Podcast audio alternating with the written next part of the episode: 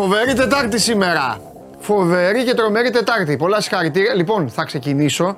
Θα φτιάξω λίγο την καρέκλα. Φτιάξω λίγο την καρέκλα εδώ που έρχονται. Γιατί θα έρθει ο Χωριανόπουλος, ο, ο έχει γκολάκια για όλους και θα γκρινιάζει. Γεια σας, παιδιά, γεια σας. Είμαι ο Παντελής Διαμαντόπουλος. Για όσους δεν με γνωρίζετε, δεν χάνετε και κάτι. Όσοι με γνωρίζετε, σας στέλνω τις καλημέρες μου. Μου έχετε στείλει ήδη πολλές. Και ξεκινάει το Show Must Go On. Άλλο ένα Show Must Go On Live εδώ στην καυτή έδρα του Σπορ είκοσι τέσσερα. Λοιπόν, μια Τετάρτη φοβερή. Σήμερα θα σας κάνω δώρο κατ' απέτηση του αρχισυντάκτη της εκπομπής Μάνου Ναυροζίδη και του παραγωγού της εκπομπής Ντενής Μάρκο. Θα πάμε ε, σε, στις ομάδες σας. Δεν θέλω να πάμε στις ομάδες σας, αλλά θα πάμε. Θα πάμε και στα αυτοκίνητα, θα πάμε παντού. Λοιπόν, έχω πιάσει ένα στοιχηματάκι χθες, διπλό Ρεάλ. Όσοι είστε Νάπολη δεν πειράζει, περαστικά. Και ακούστε να δείτε τι έκανα. Ακούστε να δείτε τι έκανα. Έβαλα χ δύο τη Γαλατά, ενώ έβλεπα θα κερδίσει. Έκανα προπόνηση σήμερα, το μαλλί χαλιά. Λοιπόν, βλέπετε, δεν, δεν, δεν πιάνει το ζελέ που βάζω μετά στη σχολή, ε, δεν είναι καλό. Τέλος πάντων. Λοιπόν, ε, τα λέω εγώ αυτά. Ε, επίσης να πω την καλημέρα μου, μισό λεπτό. Ε, δεν προλαβαίνω να πω σε όλους καλημέρα, αλλά θέλω να πω στον Αλέξη που είναι εδώ πιστός στην εκπομπή, τον Ναβαρίνο, και βάλε επιτέλους ένα άλλο όνομα. Ε, άμα δεν να βαρύνω, να παχύνω, να δυνατήσω. Λοιπόν, ε, κάθε μέρα τώρα έχει η νέα του μανία. Ε, είναι, ε, γράφει τη ώρα να βγω. Σταθμάρχης είσαι. Τι και δύο βγες.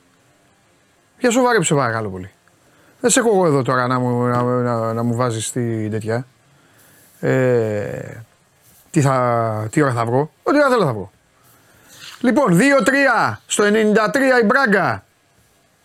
Λοιπόν, ο άλλος θα έχει για τον Γκαρσία. Α, τώρα το έκανε σκηνοθέτη. Τώρα έπεσε, ε. Είναι αυτό το τσακ. Γιατί το κάνει ρε εσείς. Θα το βρει ο Μίτσος. Κάθε μέρα το κάνει. Παιδιά, κάθε μέρα στην αρχή κάνει ένα, ένα τικ. Το YouTube. Ο σκηνοθέτης είναι εξωφρενών με το YouTube. Σκηνοθέτη, πες καλημέρα στο, στον κόσμο. Καλημέρα, καλημέρα. Λοιπόν, οπότε και εγώ θα περιμένω να ξαναμπούν οι φίλοι μου μέσα. Όταν θα το κάνει, έπεσε πάνω, έπεσε τα μάτια μου και το είδα. Θα περιμένω για να τα πω κανονικά. Λοιπόν, ε, εμφανίστηκαν εδώ όλες οι υγιείς δυνάμεις. Νάτος και ο Φώτης που ανάρρωσε.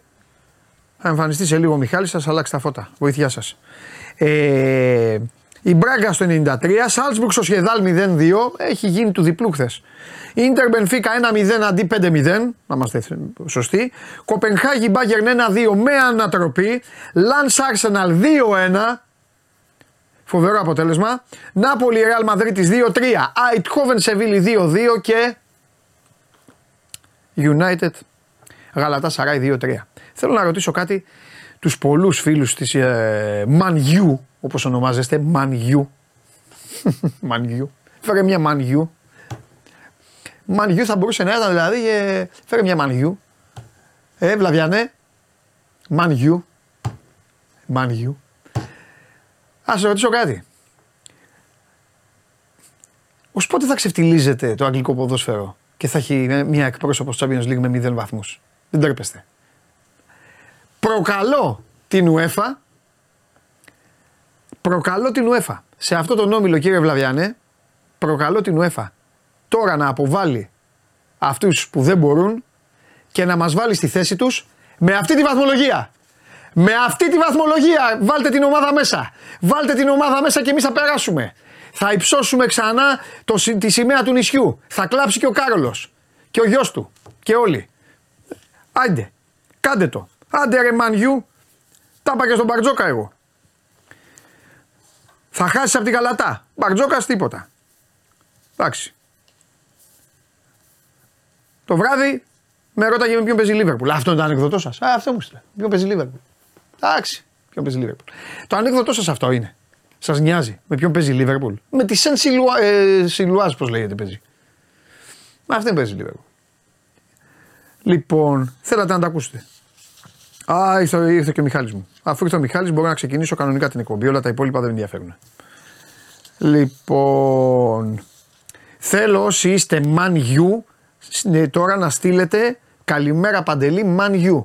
Σας παρακαλώ πολύ. Να δω και πώς είστε εδώ. Έτσι. Εδώ. Με την αγάπη μου. Έτσι. Ε, πέρα από την πλάκα, η Γαλατά έχει καλή ομάδα. Αυτά να τα βλέπετε τώρα που είπα για τη Γαλατά.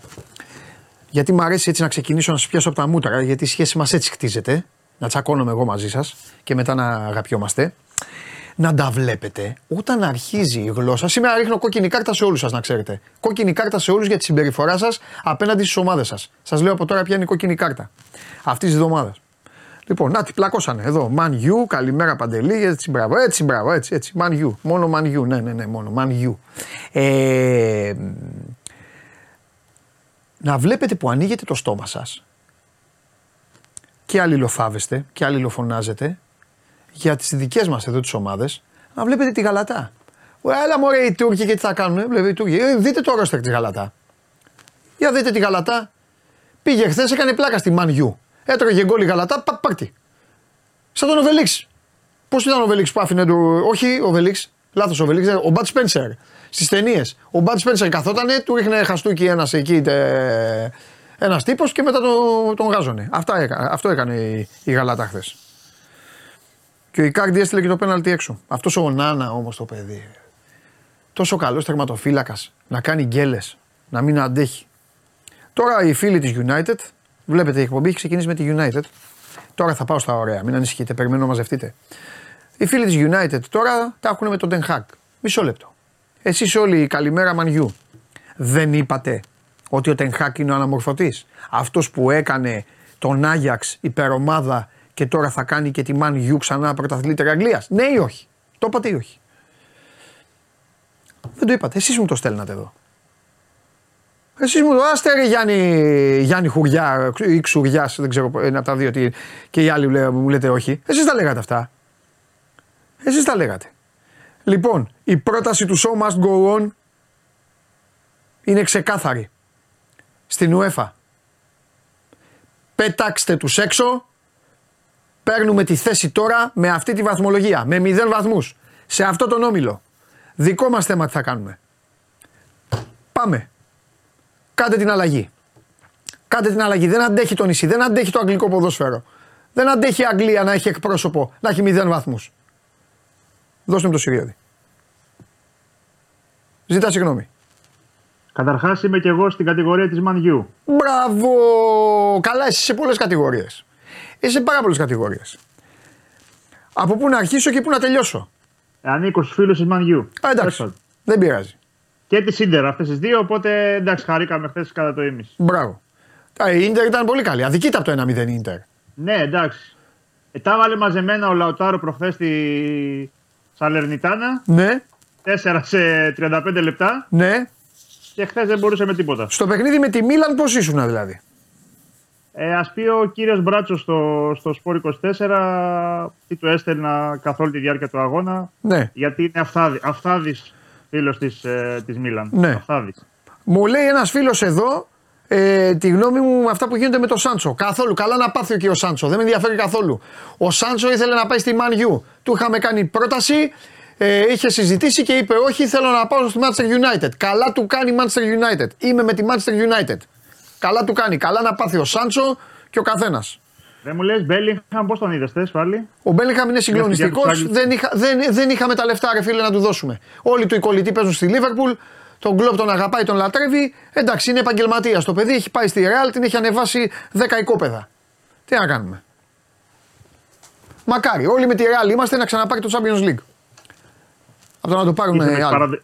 Θες παραδοσιακές δυνάμεις, αρέσουν οι μεγάλες ομάδες. Δεν αντέχεις τώρα τα. Τους νεόκοπους πρωταθλητές Ευρώπης τύπου City κλπ. Ε. Όχι, όχι, όχι. Ναι, ναι, ναι, ναι. Παραδοσιακές δυνάμεις. Βέβαια, βέβαια, βέβαια, βέβαια.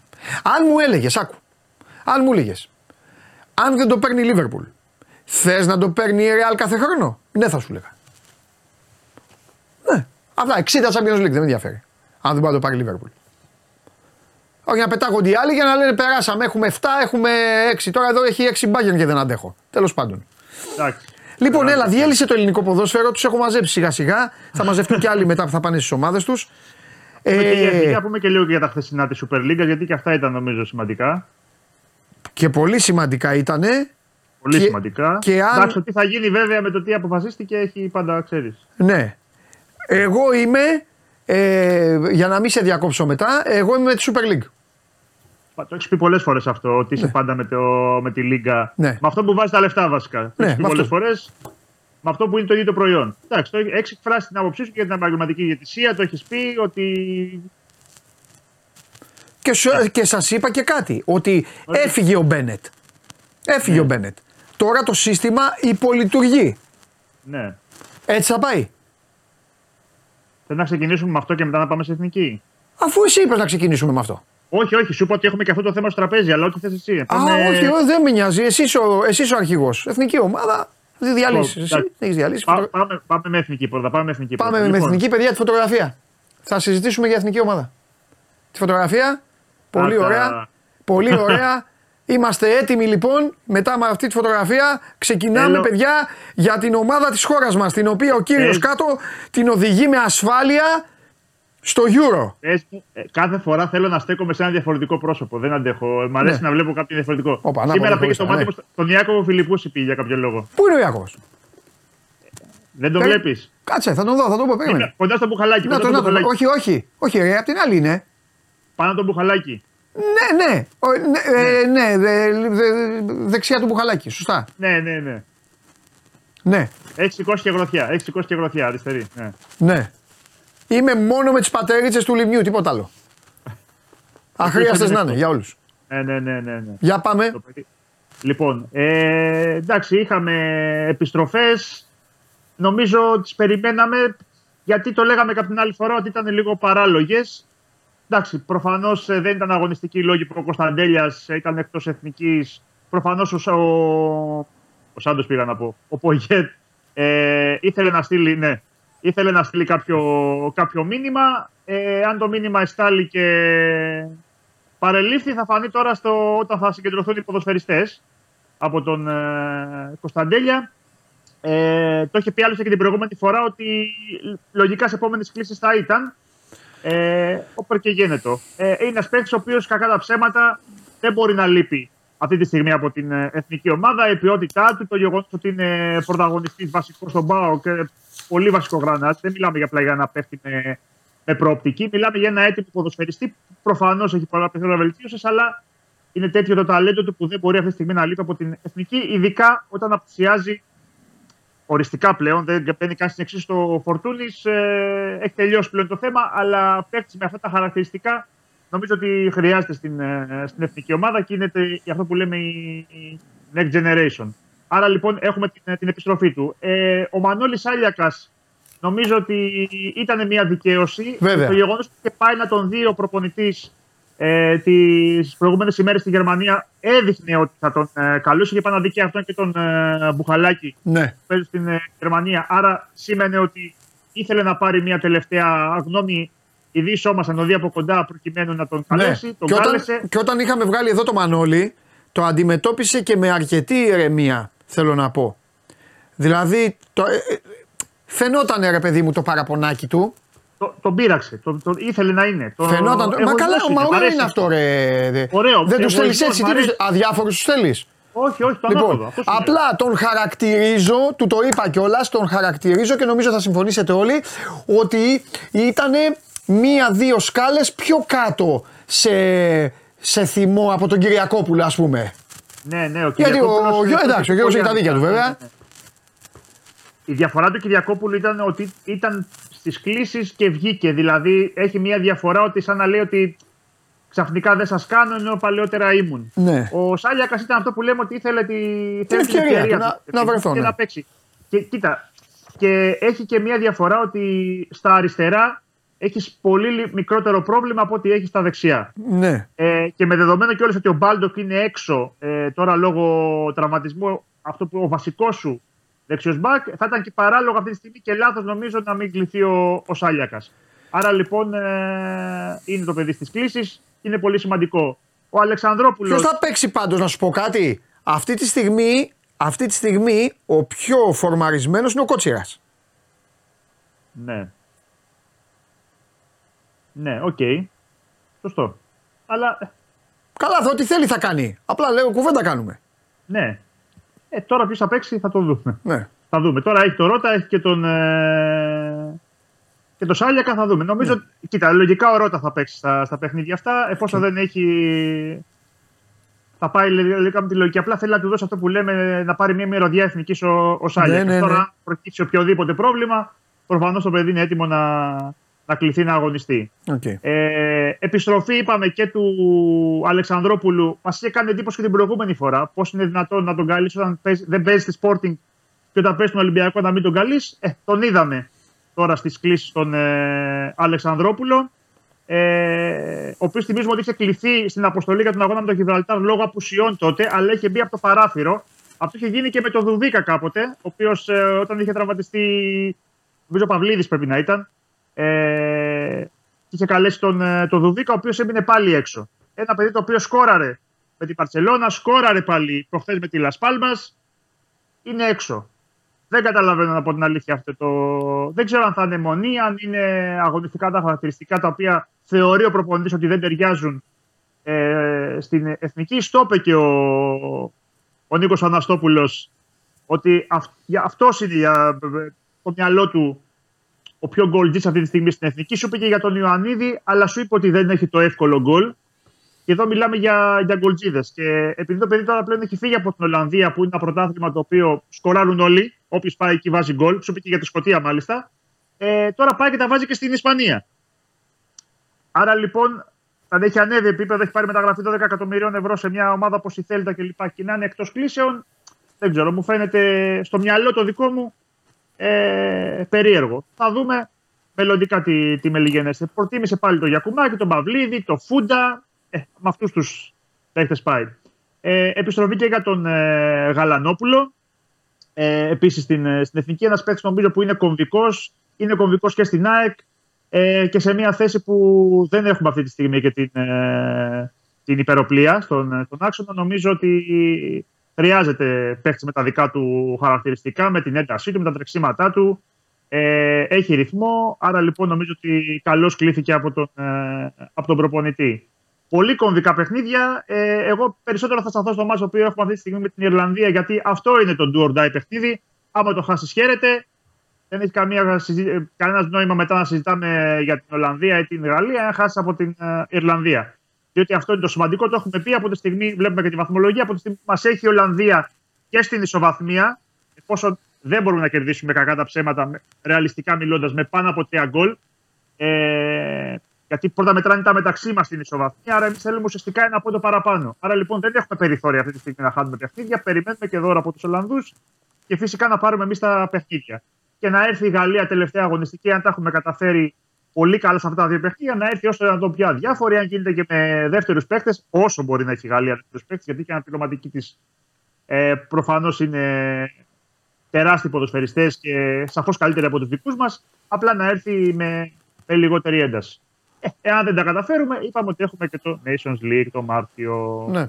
Ε, το πρώτο που έχω να πω είναι ότι θα πρέπει λίγο να. να είμαστε ειλικρινείς, για άλλη μια φορά θα το πω, και να ετοιμάζουμε την ομάδα για το Nations League. Mm-hmm. Ό,τι έχει συμβεί σε αυτόν τον όμιλο θα είναι δώρο Θεού. Να πλακωθούν οι Ολλανδοί χειρότερα από ποτέ, να μαλλιοτραβηχτούν και να κατεβάσουν ε, την ομάδα των νέων. Τέλος πάντων, ε, δεν αξίζουμε, δεν έχουμε καλύτερη ομάδα από την Ολλανδία και τη Γαλλία, οπότε... Ε, δεν, δεν αξίζουμε να ανοίγουμε το στόμα μας διάπλατα και να λέμε θα πετάξουμε έναν από τους δύο. Αν θα μπορούσε να γίνει, θα ήταν ένα ωραίο μικρό θαύμα το οποίο θα μας έκανε όλους τρεις ευτυχισμένους. Που σημαίνει ότι το στοίχημα του κυρίου Πογιέτ, με τον οποίο παρατηρώ τον τελευταίο καιρό ότι έχεις αρχίσει λίγο να εκνευρίζεσαι, το παρατηρώ από τα λεγόμενά σου και από τα γραφόμενά σου.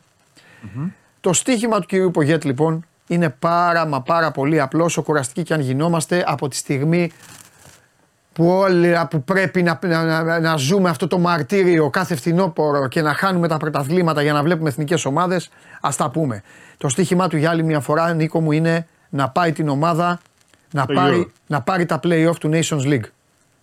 Δεν έχει καμία δικαιολογία με τους αντιπάλους που έρχονται από τη στιγμή που η λογική λέει ότι οι Τούρκοι θα φύγουν από τη μέση. Γιατί η Τουρκία κάνει πάντα εξαιρετικά προκριματικά. Αυτό είναι ένα πράγμα το οποίο είναι ανεξήγητο, θα πρέπει να το λύσουν οι Τούρκοι μόνοι τους. Είναι μια εθνική ομάδα που κάνει εξαιρετικά προκριματικά και μόλις πηγαίνει στην τελική φάση είναι σαν να βλέπεις ένα συνοθήλευμα. Δικό τους θέμα. Mm. Ναι. Οπότε, όλα τα υπόλοιπα. Κάτι που μου λένε ε, Παντελή είναι η Γεωργία, ε, Παντελή τα νησιά Φερόε και όλα αυτά, με συγχωρείτε πολύ, αλλά τα ακούω βερεσέ.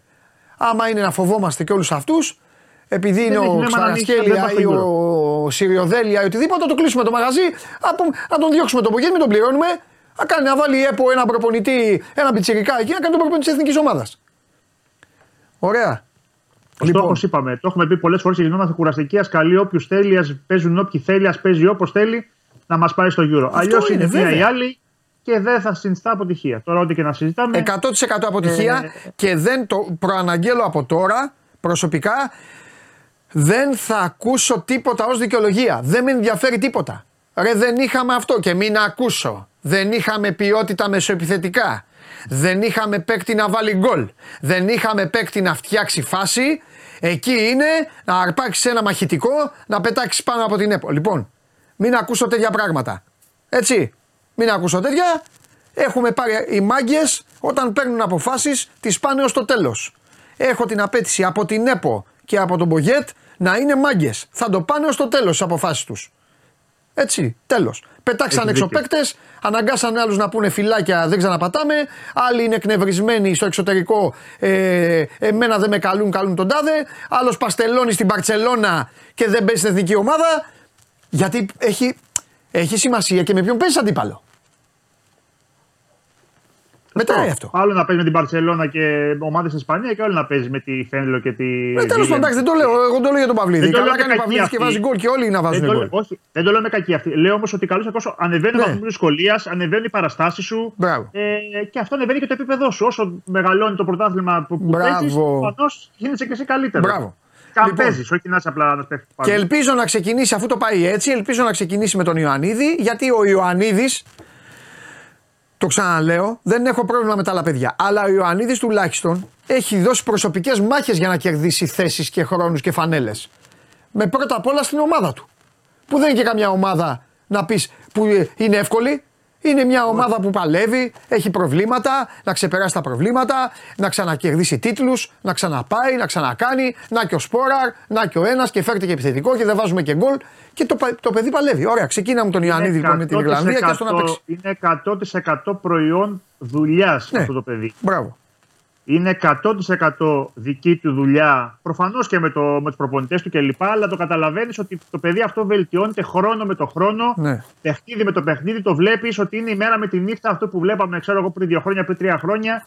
Και αυτό που βλέπουμε σήμερα. Ωραία. Και αυτό πιθανότατα θα δούμε και τα επόμενα χρόνια. Εύχομαι λοιπόν. λοιπόν και τελειώνω με αυτό για να πάμε στα άλλα. Εύχομαι το νέο παρεάκι που χτίστηκε στην εθνική ομάδα, γιατί στη μεταρεχάγκελ ε, εποχή συνέχεια υπάρχουν παρεάκια. Εύχομαι λοιπόν το νέο παρεάκι που χτίστηκε στην εθνική ομάδα να φανεί αντάξιο και να οδηγήσει την εθνική μας ομάδα στο Euro. Διαφορετικά θα πρέπει να εξηγήσει και το παρεάκι και αυτός που το στηρίζει το παρεάκι πώς έγινε και η ομάδα απέτυχε και χάσαμε από τα Φερόες, από το ένα και το άλλο. Με Ολλανδία και Γαλλία δεν έχω καμία, καμία, απέ... απέτηση. καμία απέτηση. Τα παιδιά να μπαίνουν, να παίζουν, να το ευχαριστιούνται, ό,τι μπορούν να κάνουν. Καμία. Αυτά. Για λέγε. Λοιπόν, λοιπόν είχαμε χθες και ένα διοικητικό συμβούλιο στην Super League για όλα όσα έχουν γίνει το τελευταίο διάστημα. Προφανώς θα έχει ενημερωθεί και ο κόσμος σε πολύ μεγάλο βαθμό για όσα έγιναν χθες στη, στη συνεδρίαση. Ήταν για το θέμα της ε, διαιτησίας, του νέου αρχιδιαιτητή που ακόμα δεν έχει βρεθεί, για το θέμα της οπαδικής βίας. Ε, σε γενικές γραμμές έγινε σε καλό κλίμα η συνάντηση. Πιθανότατα πολλοί να περιμένανε ε, ότι ήταν μπαρούτι το, το όλο κλίμα για λόγω διαιτησίας, λόγω των οπαδικών ε, σκηνικών που έχουν γίνει κλπ. Αλλά ε, σε γενικές γραμμές ήταν ε, καλό το κλίμα. Ε, αυτό το οποίο βγαίνει ως ε, ρεζούμενο ότι περιμένουν στο, στην, στη Λίγκα μέχρι τις δέκα του μήνα, δηλαδή σε έξι μέρες από σήμερα, τα βιογραφικά ε, των ε, μελών τα οποία θα προταθούν για, το, για τη νέα ΚΕΔ, δηλαδή ε, ποιος θα είναι, ποιος θα είναι υποψήφιος πρόεδρος, ποια θα είναι τα, τα άλλα δύο μέλη που θα τον απαρτίζουν να είναι και αυτά ξένα, ε, δηλαδή οι συνεργάτες του. Ε, Και το, το, το ζητούν όλες οι ομάδες. Δεν είναι δηλαδή μόνο πρόταση του, του Βαγγέλη Μαρινάκη, για παράδειγμα, πρόεδρος του Super League, αλλά είναι απέτηση όλων των ομάδων του, του συνεταιρισμού. Ε, επίσης, ε, αυτό το οποίο ζητούν οι ομάδες είναι ε, ξανά ξένους σε όλα τα ντέρμπι του Big Four μεταξύ τους, αλλά και των αγώνων με τον Άρη. Δηλαδή και στο ΑΕΚ Άρης και στο ΠΑΟΚ Άρης του δεύτερου γύρου, βέβαια, και στα play-off και του Παναθηναϊκού, με τον Ολυμπιακό. Ε, είχαμε, απλά λέω και για τα επόμενα παιχνίδια, είτε διαιτητές elite κατηγορίας, είτε πρώτης κατηγορίας, είτε εδώ κάνουμε και ένα σκόντο, είτε δεύτερης κατηγορίας, αλλά από τα προηγμένα πρωταθλήματα τα, από τις πρώτες δεκαπέντε χώρες. Για ποια? Για τα, για τα ντέρμπι. Okay. Σου λέει να έχουμε είτε elite είτε πρώτη κατηγορία, αυτούς θέλουν μέχρι σήμερα. Τώρα λέμε και δεύτερης κατηγορίας διαιτητές. Αλλά από αλλά, Ισπανία, αλλά, Γαλλία, αλλά, Ιταλία. Ναι, ναι. Τα πρώτα δεκαπέντε είπαν χώρες του ranking κλπ. Αλλά Ολλανδίες και αυτά. Ναι. Φανταζόμαστε από, από καλές χώρες. Ε, και είπαν, είπε μάλιστα και ο, στην προσωπική του δήλωση, την οποία μοίρασε ε, στον τύπο ο, ο πρόεδρος Super League, ο Βαγγέλης ο Μαρινάκης, ότι δεν πρόκειται να γίνει ορισμός αγωνιστικής με μαντάλο στην, ε, στην Προεδρία. Άρα, σαν να λέμε ότι τώρα έχετε αυτές τις μέρες κενό με, τα, με τις εθνικές, με τις εκλογές κλπ. Έχετε ένα δεκαπενθήμερο. Επιλέξτε τον ε, αρχιδιαιτητή, βρείτε τον μαζί με τον Ρωσέτη στην UEFA σε συνεργασία. Δεν ξέρω πώς θα τον βρείτε.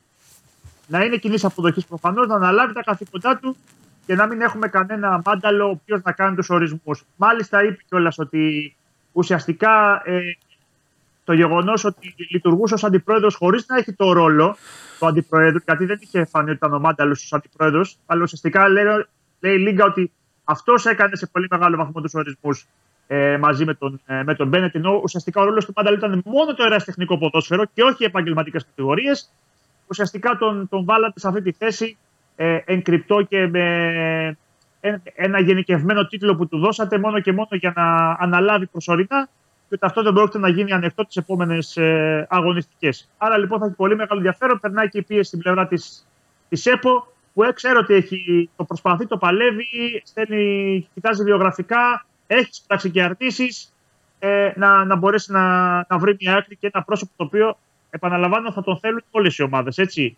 Ε, όχι να αρέσει τον Ολυμπιακό Παναθηναϊκό και να μην αρέσει στους άλλους κλπ. Ε, ε, από εκεί και πέρα ε, είχαμε μια πρόταση του ΠΑΟΚ για το Goal Line Technology και το μη-αυτόματο σύστημα offside, το οποίο το είδαμε στο μετρισδιάστατη μορφή και λοιπά, που το είδαμε στο, στο παγκόσμιο κύπελο, το οποίο είπε η Super League ότι θα κάνει μια ερευνητική πρόταση, ε, μάλλον ε, έρευνα ε, για να δει το κόστος, πόσο κοστίζει το Goal Line Technology και αυτό το σύστημα για το offside, κυρίως μετά τα τις λάθος γραμμές που μπήκαν στο προφανώς το παιχνίδι της ΣΑΕΚ με τον Άρη και η ΣΑΕΚ με τον Αντρόμητο, με συγχωρείτε, έπειτα από παραδοχή και όλα στις ίδιες της ε, Super League. Άρα σημαίνει και καλά να, να μην μπαίνουν μόνο οι γραμμές από τους διαιτητές, να έχουν ένα επιπλέον όπλο στα, στα χέρια τους για να αποφεύγονται τέτοιου είδους ε, λάθη. Ε, θα το διερευνήσει η Λίγκα, θα δούμε το, το κόστος. Πάντως νομίζω το Goal Technology παρά είναι ακριβή. Ε, Παρά είναι ακριβώς ε, προϊόν για να το αγοράσει, θα δούμε όμως σε τι τιμή μπορεί να το, να το βρει. Ε, τι άλλο, ε, θα έχουμε συνεδρίαση Επιτροπής Επαγγελματικού Ποδοσφαίρου, είπαμε, στις δέκα του, του, του μήνα, δέκα Οκτωβρίου, για το θέμα των αρχηγητών, ούτως ώστε να πάμε σε ε, συνεδρίαση δύο μέρες μετά, εφόσον έχουν βρει το πρόσωπο, και να μπορέσει να πάρει επιτέλους το χρήσμα και τυπικά, Ε, δηλαδή σε οκτώ μέρες από σήμερα, και να ξεκινήσει η διαδικασία της διάδοχης κατάστασης στο, στο ελληνικό ποδόσφαιρο. Πάντως, ε, νομίζω θα τρέξει το θέμα άμεσα τώρα το, το αρχιδιαιτητή για να μπορέσουμε να το, να το λύσουμε. Αυτά πάνω κάτω πόθηκα χθες στο Διοικητικό Συμβούλιο. Αυτά έχουμε και από το θέμα της Λίγκας και των ε, ομάδων. Ωραία, ωραία. Εντάξει, είναι πολύ ενδιαφέρον αυτό. Ε... Ε, θα πρέπει να περιμένουμε. Ουσιαστικά ακούγεται λίγο, θα το πω έτσι, ε, όχι δεν θα πω απειλή, είναι μια προειδοποίηση. Ε, ε, κοίταξε τώρα, το Προεδρείο, δηλαδή ο Βαγγέλης Μαρινάκης και οι υπόλοιποι της Super League έχουν δίκιο, γιατί είναι πολύ μεγάλο το χρονικό διάστημα. Και όχι μόνο αυτό, εγώ θα πω και κάτι άλλο, θα γίνω χειρότερος από το Μαρινάκη τώρα και τους, και τους υπολείπους εκεί τους, της Super League. Θα έπρεπε ήδη να έχει γίνει δουλειά. Τι Τι πάει να πει να, να γίνει διακοπή του πρωταθλήματος. Τον Μπένετ τον έχουν τελειώσει εδώ και μια εβδομάδα. Την εβδομάδα που προηγήθηκε, την ώρα που όριζαν παιχνίδια, που γίνονταν όλα αυτά τα μαγικά που είδαμε, ε, θα έπρεπε ούτως ή άλλως να είχαν, να είχαν προχωρήσει για αρχιδιαιτητή. Παντελή δεν βρίσκουν μέχρι τώρα. Δεν έχουν, Άνταξ, δεν βρίσκουν. Έχουν, έχουν, φάει, έχουν φάει και, και, και αρνήσεις. Και τα πες. Θα σου πω γιατί κοιτάζουν ποσά, και ποσά δίνουν, α... ποσά δίνουν. Δεν ξέρω ποσό, αλλά ξέρω ότι δίνουν καλά λεφτά. Ε. Δίνουν καλά, καλά, δηλαδή ναι, δεν νομίζω ότι ναι, το, το οικονομικό να είναι τόσο ναι, πολύ μεγάλο πρόβλημα. Ναι. Είναι ότι έχουν αποτανθεί σε ανθρώπους που είτε έχουν δουλειά ήδη, ε, είτε δεν ενδιαφέρονται να έρθουν τώρα να αναλάβουν, ξέροντας προφανώς και την κατάσταση στην Ελλάδα. Σου λέει τώρα εγώ να πάω εκεί και να, κάθε εβδομάδα να ακούω ότι ε, στηρίζω τον ένα, στηρίζω τον άλλο. Δεν είναι και, και εύκολο το περιβάλλον το, το ελληνικό. Τα ξέρουν και στο, στο εξωτερικό. Δεν είναι... Μπορεί το πρωτάθλημά μας να μην είναι από τα κορυφαία, αλλά όταν θα έρθει ένας άνθρωπος να πρέπει να αναλάβει μια, ένα τέτοιο ρόλο, γνωρίζω ότι το, το κλίμα παρά είναι τοξικό. Στη, στην Ελλάδα, πολεμικό, εχθρικό, ε, τρομερή πίεση, παράγοντες που ασχολούνται πάρα πολύ με, ε, με την διαιτησία και πολύ λιγότερο με το ίδιο το προϊόν κάθε εβδομάδα και σου λέει ότι ή θα πρέπει να πληρωθώ πάρα πολύ καλά, είτε να νιώθω πολύ σίγουρος ότι εγώ θα τα καταφέρω. Άρα λοιπόν δεν είναι, δεν είναι μια εύκολη διαδικασία. Ε, ελπίζουμε όμως να το, να, το, να το λύσουν. Και δεν ξέρω πόσο θα εμπλακεί και η UEFA και ο κύριος Ρωσέτη, ούτως ώστε να, να υπάρξει λύση. Mm-hmm. Μάλιστα. Εντάξει Νίκο μου, έγινε ώρα, θα είμαστε πάντα σε επιφυλακή και θα μιλάμε. Είτε. Φιλιά. Φιλιά. Φιλιά τα λέμε. Και το καταλληλότερο άτομο να δώσει συνέχεια στη συζήτηση για λίγο, γιατί σίγουρα, γιατί ασχολείται, ξέρει αυτός, ξέρει. Και εξάλλου μιλάμε, μι, μιλάμε για, για, το, για το αγαπημένο του άθλημα. Πέρα από το να παρακολουθεί την ομάδα και να λέει η ομάδα αυτό, εκείνο το άλλο, ελέγχει τα πάντα για τις ψυχούλες. Πάμε.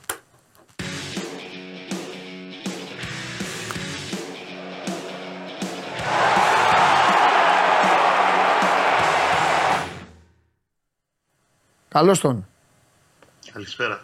Τι γίνεται? Θα το φτιάξουμε λίγο. Όπα, ο, το φτιάξαμε. Κοστάρα μου. Όσο και αν κοστίζει και το goal line technology και το ημιαυτόματο site, πρέπει να το βάλουμε. Ναι, όσο και αν κοστίζει. Ναι, μωρέ, ό,τι είναι. Και εγώ είμαι αυτή, δεν χρειάζεται καν συζήτηση. Ό,τι είναι συμφωνώ, καλύτερο. Επειδή εντάξει, είχαμε πριν από λίγες μέρες, από δύο μέρες, τις διαφωνίες μας με το Σάβα. Ναι. Για τα του αγώνα με τον ΠΑΟΚ, στην πρόταση του ΠΑΟΚ συμφωνώ διακόσια τοις εκατό. Ναι. Πρέπει να μπει με οποιοδήποτε κόστος. Βέβαια. Και για ένα ακόμα βασικό λόγο. Είναι πολύ στην τρίχα πλέον και οι λεπτές ισορροπίες στο πρωτάθλημα. Έτσι, Έτσι είναι, είναι όλοι μέσα. Ακριβώς. Μπορεί και... να κρυφθεί ένας τίτλος, ένα, κάτι διαφορετικό. Εντάξει, τα ευρωπαϊκά εισιτήρια τους άλλους τρία είναι για το conference, ναι. Ευχαριστώ του χρόνου. Αλλά μπορεί να κρυφθούν κάτι πάρα πολύ σημαντικό από μία λεπτομέρεια ναι. από μία. Και οπότε, επειδή τους έχουμε, τους έχουμε αλλάξει τα φώτα και δικαίως κιόλας γιατί τα ζητάει, ε, θέλω να, να το πω γιατί πρέπει. Έχει αλλάξει και το ποδόσφαιρο, ε, η ταχυδύναμη, η αθλητικότητα ε, και δυστυχώς για αυτούς, δυστυχώς όλες οι φάσεις είναι στην τζίτα σχεδόν. Είναι στην τζίτα, είναι στην τρίχα, είναι στην αυτά. Εντάξει, δεν είναι όλα, πώς να το πω ρε παιδί μου, δεν είναι όλα σκάνδαλα όπως το Tottenham Liverpool ας πούμε. Υπάρχουν και φάσεις δύσκολες. Ε, βλέπεις που είναι η μπάλα, δεν φαίνεται, φαίνεται, είναι η μέση ενός παίκτη, κρύβει το σώμα, έναν άλλο το χέρι. Οπότε είναι που είναι, τουλάχιστον ό,τι μπορούμε να τους βοηθήσουμε. Συμφωνώ εκατό τοις εκατό. Αυτό, καταλαβες. Και όχι όπως το δύο χιλιάδες δεκαεννιά που πήραν τη φτηνή έκδοση του, του ΒΑΡ, χωρίς ναι. να έχουν βάλει γραμμές και βάζανε χάρακες. Ναι. Η μανταλική λυπή τότε. Ναι. Για να βγάλουν το offside. Ναι, ναι, ναι, ναι, ναι. Λοιπόν, για πάμε. Πε, για για πες η ομάδα τώρα. Έχει αγώνα η ομάδα. Για αρχιδιαιτητή για το κλείσουμε αυτό. Α, ναι, τι μαθαίνεις? Θα έχουμε εξελίξει σύντομα. Θέλω να πάμε εμείς οι δύο. Θέλω να πάμε εμείς οι δύο. Θα αλλάξουν πολλά πάντως. Θέλω να είμαστε εμείς οι δύο. Να πάμε εμείς οι δύο. Εγώ, εγώ αρχιδιαιτητής, εσύ σε ρόλο Μάνταλου. Ε, ε, ε, μπαίνεις βοηθός, θα σου πω γιατί. Δεν το λέω να σου κλέψω την παράσταση. Αλλά θα μπαίνεις βοηθός. Ε, για, γιατί θα λέω εγώ, λοιπόν, θα λέω στο Παναθηναϊκός Πανετολικός θα βάλω το Φωτιά. Και θα κάνεις εσύ. Όχι, όχι το Φωτιά, όχι το Φωτιά. Σου λέω κάτσε, Κώστα. Τώρα, Κώστα.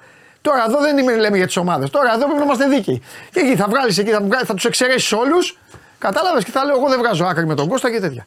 Να σου πω την αλήθεια. Ναι. Σε, έχω πολύ μεγαλύτερη εμπιστοσύνη για να λάβεις αρχιδιαιτητή. Καλά, μην πείτε Κώστα μου. Εγώ Κώστα μου θα τους έτρωγα το ίδιο βράδυ. Το ίδιο βράδυ θα λέγαμε φύγες. Δεν κάναμε κουβέντα. Οι μισοί θα είχαν πάει στα τρένα να σφυρίζουν τώρα εκεί. Όπως το λες. Για λέγε. Λοιπόν, Πάμε τώρα στα του Παναθηναϊκού. Ναι. Ο Παναθηναϊκός από χτες το απόγευμα στο Ισραήλ, πήγε μια μέρα νωρίτερα. Ναι. Επειδή είναι και ε, ταξίδι λίγο δύσκολο, από την έννοια ότι πρέπει να πάει πρώτα Τελ Αβίβ, μετά δύο ώρες δρόμο μέχρι τη Χάιφα. Και μια κίνηση Κηφισού ήταν το δύο ώρο μέχρι να φτάσει στη Χάιφα. Ναι. Γενικά είναι λίγο πυκνοκατοικημένο και δύσκολο και στη μετακίνηση στο Ισραήλ. Πήγε νωρίτερα για να μπορεί και να απορροφήσει την όποια κόπωση από το ταξίδι κτλ. Έκανε την προπόνηση τους χθες στην Αθήνα. Τώρα στη, σήμερα έχει στις εφτά στο, στο γήπεδο, στις έξι και τέσσερα του συνέντευξη τύπου του Ιβάν Γιοβάνοβιτς με το Φώτη Ιωαννίδη μαζί. Ε, και μπαίνει στη τελική ευθεία. Περιμένω ένα παιχνίδι, καταρχήν είναι ένα παιχνίδι το οποίο προσφέρει μια πολύ σημαντική ευκαιρία στον Παναθηναϊκό να βρεθεί σε θέση ισχύως εφόσον καταφέρει και φύγει αλόβητος από το Ισραήλ, πόσο μάλλον να νικήσει. Αν νικήσει ουσιαστικά πετάει νοκάου τη Μακάμπη και μετά κοιτάει πιο ψηλά την απευθείας πρόκριση στα νοκάου του Europa, έχοντας για μένα σε πολύ μεγάλο βαθμό εξασφαλίσει ε, δεδομένα την, ε, την τρίτη θέση που τουλάχιστον του διασφαλίζει την ευρωπαϊκή του συνέχεια μέσω του conference τον ε, Φλεβάρη. Αλλά αυτά οκ, okay, είναι βήμα-βήμα να τα δούμε. Το σημαντικό είναι ότι έχει πάρει το πρώτο τρίποντο σε εκείνο το παιχνίδι με την Villarreal και έχει αύριο μια πολύ καλή ευκαιρία απέναντι σε μια ομάδα η οποία βεβαίως και είναι πολύ καλή. Είναι σε μια περίεργη περίοδο διότι έχει φύγει ο Μπαράκ Μπακάρ, που ο άνθρωπος που ουσιαστικά αναμόρφωσε τη Μακάμπι Χάιφα, είχε αντιμετωπίσει και τον Ολυμπιακό στα, το είκοσι είκοσι δύο το καλοκαίρι στα αποκλειστικά. Ο άνθρωπος που της έδωσε τρεις σερί τίτλους. Με τον Ντογκού τώρα έχει αλλάξει και το αγωνιστικό της στυλ. Δηλαδή, μια ομάδα που έπαιζε συγκεκριμένα, που επιχειρούσε να έχει ποδόσφαιρο κατοχής, να στριμώχνει, να πιέζει τον αντίπαλο ψηλά σε ένα ποδόσφαιρο που είχε κοινά χαρακτηριστικά πάνω κάτω στο αυτό που εφαρμόζει ο Γιοβάνοβιτς στα περισσότερα παιχνίδια. Πλέον είναι μια ομάδα που πάει σε πιο άμεσο ποδόσφαιρο, ψάχνει πιο πολύ τη γρήγορη μετάβαση, έχει καλούς και ποιοτικούς παίχτες. Για παράδειγμα, Πιερό που είχε παίξει και έχει κάνει και διαφορά σε εκείνα τα μάτια τον Ολυμπιακό παραμένει στο ρόστερ της. Είναι ο Σερί, ο, αυτός με τα περίεργα μαλλιά, ο κεντρικός χαφ, ναι. Πάρα πολύ καλός παίκτης, παρότι λίγο τσιμπημένος σε ηλικία. Είναι ένα καλό σύνολο, αλλά έχει δεδομένες αδυναμίες και λίγο την ταυτότητά του ακόμα δεν την έχει βρει μέσα στο γήπεδο. Ο Ισραηλινός αυτός ο υδραυλικός, ο δεξί εξτρέμ, είναι ακόμα ένας που έβαζε, έβαζε και γκολάκια και αυτά. Δεν θυμάμαι το όνομά του. Το εφτά φοράγε ή το έντεκα. Το εφτά νομίζω. Δεν θυμάμαι. Ε, δεν το θυμάμαι τώρα αυτό να σου απαντήσω. Τέλος πάντων, εντάξει, εντάξει. Ε, Έχουν την έδρα τους. Σίγουρα θα... είναι πολύ καλή έδρα. Ναι, ναι. Είναι μάτς εξάποντο όμως. Τι εννοώ. Περίπου. Θα το πάρω το ρίσκο. Αν ο Παναθηναϊκός κερδίσει, συνεχίζει στην Ευρώπη και το Φλεβάρι. Αυτό σου λέω ακριβώς. Αν δεν πάρει αυτή τη νίκη και είναι θα τους κερδίσει τη λεωφόρο. Ε, είναι minimum διασφαλισμένη παρουσία του πιστεύω στους, ναι. Στα νοκάου του conference. Και από εκεί και πέρα θα κοιτάει βήμα-βήμα προς τα πάνω τι μπορεί να κάνει παραπάνω. Ναι. Αυτό που περιμένω να δω από τον Παναθηναϊκό, που εντάξει δεδομένα θα έχει και κάποιες αλλαγές στη σύνθεσή του. Θα Χαζίζα, έχει διαφορ... Χαζίζα, ευχαριστώ παιδιά, ευχαριστώ πολύ. Μπράβο. Ο Χαζίζα. Ο Χαζίζα είχε ένα μικρό τραυματισμό και δεν Α. ξέρω αν είναι σίγουρος στο εκατό τοις εκατό θα παίξει αύριο. Α, είναι όμως, ε. Χαζίζα, ναι, γιατί το διαβάζαμε να νομίζεις ότι το προσδίδημονε το... στο, στο One το site το Ισραηλινό μπήκα και έβλεπα νωρίτερα τα... τις όποιες ειδήσεις έχει από την ε, Μακάμπη. Περιμένω να δω ένα Παναθηναϊκό που θα έχει αλλαγές στη θέση του. Ενδεχομένως εγώ το βάζω στο τραπέζι να δούμε για πρώτη φορά τουλάχιστον από εκκίνηση αγώνα στην εφετινή περίοδο ε, τέσσερα τρία τρία με τρία κεντρικά χαφ. Δηλαδή και με Ρουμπέν, ο οποίος επιστρέφει, πήρε τις ανάστες του δυο μάτς τώρα με τον Αστέρα και τον ναι. Πάο. Και Τσέριν και Βιλένα. Έχουν δίκιο. Τον Ατζίλη εννοούσα. Χίλια συγγνώμη. Σε έχω μπερδέψει και εσένα. Τον Ατζίλη εννοούσα. Ο, ο Χαζίζα πάντως είναι αμφίβολος. Α... Ναι, ναι, ναι. Εντάξει, okay. Για τον Ατζίλη θα σε γελάσω, δεν ξέρω να σου πω. Εντάξει, μπορεί και να έχει φύγει αυτός. Ήταν λίγο τρελούτσικος. Έκανε τέτοια, αλλά ήταν παστελωτής. Λοιπόν. Ε... Εγώ αφήνω ανοιχτό το ενδεχόμενο να πάει και με τρεις κεντρικούς χαφ αύριο. Γιατί θέλει να βάλει από το πρώτο ημίχρονο, συνήθως η Μακάμπη δεν παίζει καλά στα πρώτα της ημίχρονα, θέλει να βάλει μεγαλύτερη πίεση και να έχει την κυκλοφορία της μπάλας. Mm. Και πιστεύω ότι ένα από τα κλειδιά για το αυριανό παιχνίδι στο Ισραήλ είναι ο Βιλένα. Ο οποίος Βιλένα, υπενθυμίζω ότι με το που ήρθε μπήκε κατευθείαν στο αγωνιστικό πλάνο, έπαιξε βασικό στο μάτς με την Κύπρο το πρώτο της σεζόν. Γιατί ήταν απαραίτητη παρουσία του λόγω των αγωνιστικών χαρακτηριστικών του σε όλες τις προκριματικές σειρές. Έπαιξε βασικός και στην, στα περισσότερα μάτια του Super League.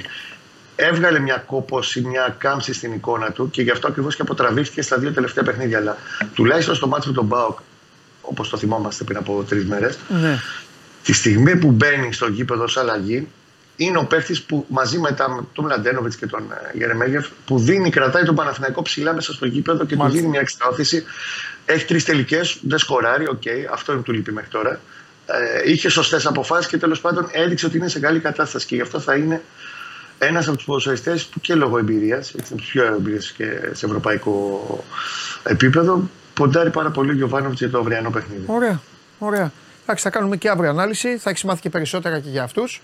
Στην Αλαΐν πήγε ο Ατζήλη. Ευχαριστώ εδώ τα, τα κομμάτια όλα που είναι έτοιμοι. Τι ε... σκάουτ, αυτή η εκπομπή τη σκάουτ. Ναι, α, ναι, θεήρε. Όταν... Κοίταξε να δεις. Όταν ασχολούνται με, και μπαίνουν στο νόημα, είναι φοβεροί. Άμα αρχίζουν εκεί τα δικά τους ή και τρώγονται και κάνουν. Λοιπόν, τέλος πάντων. Ε, εντάξει, Κώστα μου, ε, καλά, τα υπόλοιπα θα τα πούμε. Έχουμε καιρό να πούμε. Ε, ο Παναθηναϊκός ναι, θα, θα κρατήσει λίγο ψηλά τη σημαία μαζί με τους άλλους τρεις. Τον Πανετολικό, την ΑΕΚ και, το... και τον Ατρόμητο. Θα κρατήσουν λίγο τη σημαία, λίγο έτσι να δροσιστούμε. Ε, το Πανσεραϊκός. Α, όχι, ο Βόλος έχει ακόμα τα θέματα υπόλοιπα γι' αυτό. Πήγα να πω το Βόλος Πανσεραϊκός γιατί δεν γίνεται. Αλλά... Σωστό. Έλα, μιλάμε, Κώστα μου. Είναι και αργά την Κυριακή, έτσι. εννιά και μισή ώρα το έχουν βάλει. Ναι. Εντάξει, δεν πειράζει. Να περάσει καλά ο κόσμος. Έλα, φιλιά. Άντε, να είστε καλά. Τα λέμε, τα λέμε. Λοιπόν, εδώ είναι η παρέα. Καλά, είμαστε όλοι. Εντάξει, έχω και, και μια, μια ζωή. Έχω... Κοίταξε να δείτε, είναι κάποιοι οι οποίοι είναι σταθεροί στην εκπομπή. Ε, με ψηλά τη σημαία της Παλαβομάρας. Το δίδυμο δηλαδή τώρα του Μιχάλη με τον Αλέξη δεν, δεν, δεν αντιμετωπίζεται. Δεν αντιμετωπίζεται. Τους έχω δώσει τα παρεμβραχιόνια. Είναι ο αρχηγός και ο υπαρχηγός εκπομπής. Λέει ο Αλέξης διπλό και ο Βερνάμι στον Παναθηναϊκό. Θα με ευχαριστήσετε την Παρασκευή και ο άλλος τα παντάει θα σε ευχαριστήσουμε σίγουρα την Παρασκευή εννοώντας τον μπάσκετ. Εντάξει, τι να κάνουμε. Χωρίς αυτούς όμως δεν, δεν μπορούμε. Να τα λέμε όλα. Δεν μπορούμε. Και πρώτος εγώ. Μου λείπουν εκείνο που είναι. Για να τα λέμε όλα. Για πάμε τώρα.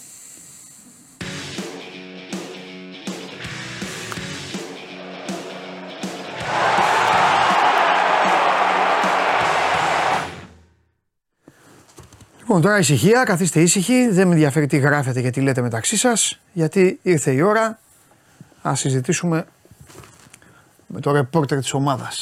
Εδώ πέρα. Λοιπόν, για λέγε. Ωραία φανέλα, Κωνσταντέλια. Πώς είναι η κατάσταση, πώς είναι τα πράγματα.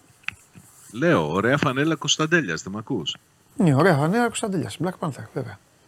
Τέλεια. Και έχω κι άλλη μια συγκλονιστικότερη. Συγκλονιστικότερη με τον uh, πραγματικό ήρωα της uh, Marvel σε αυτή την. Uh, ε, στη σειρά. Δεν πάει, το, μυα... δεν πάει το μυαλό σας. Ποιος είναι ο Θεός μου, δεν πάει το μυαλό σας, δεν θα σας πω, θα σας τον εμφανίσω όταν φορέσω ότι. Θα όταν, φο... όταν φορέσω την μπλούζα. Δεν πάει το μυαλό σας, δεν πάει το το βρείτε γιατί είναι κακός. Λοιπόν, σιγά εγώ μην ήμουνα με τον Captain America και με τον Τόνι Σταρκ. Πατάει, το, πατάει το κουμπί και πετάει. Άσε μας, κάνε μας τη χάρη τώρα. Λοιπόν. Τι κάνει. Μιλάει.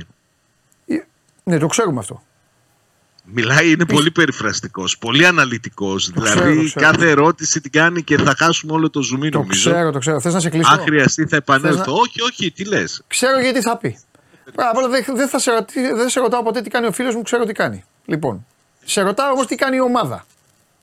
Η ομάδα είναι σε καλή κατάσταση. Ναι. Και ο ίδιος ο Λουτσέσκου, μιλώντας στην αρχή της συνέντευξης τύπου, ναι. είπε ότι η χθεσινή προπόνηση ήταν πολύ καλή. Είναι ναι. η ομάδα σε καλή κατάσταση. Ο Βιερίνια που προηγήθηκε του Ρασβάλ Λουτσέσκου είπε ότι πρέπει να διορθώσει αυτή την αδυναμία που δείχνει στην αμυντική συγκέντρωση στο τέλος των παιχνιδιών, γιατί στην ουσία αυτή είναι που τον, εκρα... που τον κρατάει ακόμη μακριά από τις πρώτες θέσεις της βαθμολογίας. Ναι.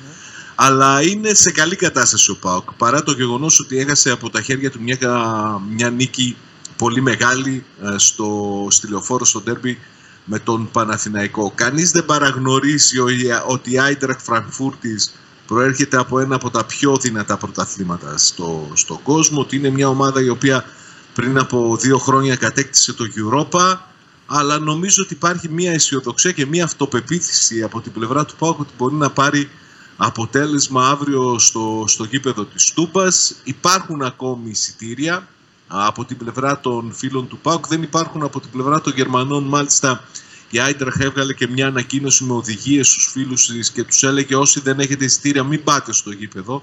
Κάτι που σημαίνει ότι έχει πληροφορίες ότι οι Γερμανοί μπορεί να, να προσπαθήσουν να προσεγγίσουν περισσότερο το γήπεδο. Όπως και να έχει, περιμένουμε ένα πολύ ενδιαφέρον παιχνίδι ανάμεσα σε δύο ομάδες που αυτή τη στιγμή φαίνεται να είναι οι πιο ισχυρές στο, στον όμιλο. Βέβαια, η Αμπερντίν μετά την ε, αλλαγή προπονητή άρχισε να παίρνει παιχνίδια και μάλιστα σημαντικά, κέρδισε και τους Rangers. Δεν ξέρω τι ρόλο μπορεί να παίξει, αλλά και ο Βιερίνια και ο Λουτσέσκου παραδέχονται ότι το αυριανό παιχνίδι είναι πολύ πολύ σημαντικό ακόμη και για την, ε, την πρωτιά στο, στον όμιλο. Κάτι που σημαίνει ότι οι βλέψεις του, του ΠΑΟΚ φτάνουν μέχρι εκεί μετά τη νίκη επί της Ελσίνκης στην πρώτη αγωνιστική και με την προϋπόθεση βέβαια ότι αύριο θα καταφέρουν να κερδίσουν και τους Γερμανούς που είναι θεωρητικά η πιο δυνατή ομάδα στον όμιλο. Εντάξει, κοίταξε να δεις τώρα, άμα γίνει αυτό το εξαποντάκι, είναι πάρα πολύ καλά τα πράγματα. Πολύ καλά. Πάρα πολύ καλά τα πράγματα, γιατί ο ΠΑΟΚ συνεχίζει, θα το, ξα, θα το ξαναπώ, ο ΠΑΟΚ έχει ένα διαφορετικό δρόμο. Τον ΠΑΟΚ μην τον μπλέκετε με τους άλλους τρεις. Οι άλλοι τρεις πορεύονταν καβατζωμένοι για πολύ μεγάλο χρονικό διάστημα, ειδικά η ΑΕΚ και ο Παναθηναϊκός, γιατί είχαν, πάει, είχαν ξεκινήσει από το Champions League, καβατζωμένοι ότι εντάξει θα σκοντάψω εκεί, παρακάτω, θα σκοντάψω εκεί, παρακάτω. Ο ΠΑΟΚ ήταν ο μοναδικός που ήταν do or die όλα του τα παιχνίδια. Λοιπόν, τον βοήθησε και, νομίζω αυτή η διαδικασία. Οκ, okay, και, συνεχίζει, και συνεχίζει αυτό το πράγμα. Η καβάτζα αυτή συνεχίζεται να υπάρχει στους άλλους, γιατί υπάρχει πάντα η τρίτη θέση που θα σε στείλει στο conference. Ο ΠΑΟΚ πρέπει να πάρει θέση στους, ε, στη διάδα. Ε, οπότε και τα... η δεύτερη θέση δεν τον εξασφαλίζεις. Στην ουσία τον πάει σε ένα γύρο με ομάδα από το Europa League. Από το Europa, εντάξει, τι να κάνει όμως. Ενώ ναι, η πρώτη θέση τον, του δίνει το δικαίωμα να, να ξεκουραστεί και όλα ναι. και δύο εβδομάδες. Αλήθεια είναι, είναι πολύ πολύ σημαντική. Αλήθεια είναι. Λοιπόν, τέλος πάντων, αγωνιστικά... κοίταξε να δεις τώρα. Το θέμα είναι να γίνει ένα εξάποντο με, να γίνει ένα εξάποντο με την Αμπερντίν. Το μάτς με την Ελσίνκη για κάποιο λόγο μου έχει κάτσει ότι θα είναι ζώρικο στη, στην Τούμπα. Ε, το καλό είναι βέβαια ότι είναι στο τέλος. Στο τέλος, οπότε ο ΠΑΟΚ εκεί θα ξέρει, θα ξέρει τι θέλει. Χρειάζεται. Ναι, θα ξέρει τι θέλει. Και η ελπίδα είναι όταν θα πάει στη Γερμανία να μπορεί να ξεβγάλει την μπουγάδα. Δηλαδή να, να πάρει. Κανονάκι. Ναι, να πάρει εκεί. Να, τι να πω. Δηλαδή, εντάξει, το καλύτερο θα ήταν με αποτέλεσμα να βγει και πρώτος. Ως εκεί. Αλλά σημασία έχουν και τα υπόλοιπα. Λοιπόν, για αγωνιστικά πες... δεν μπορούμε να πούμε πολλά πράγματα. Περίμενε, έχω, και... έχω, έχω, σοβαρά, έχω σοβαρά τώρα. Πες, τώρα πες, τα, τα, πες, το... πες, ο Ζίβκοβιτς, ο Ζίβκοβιτς έχει να φύγει. Για, έχει, έχει επίσημα ή έχει φιλικό και επίσημο ή έχει, τι έχει. Ω, με πιάνεις αδιάβαστο, γιατί.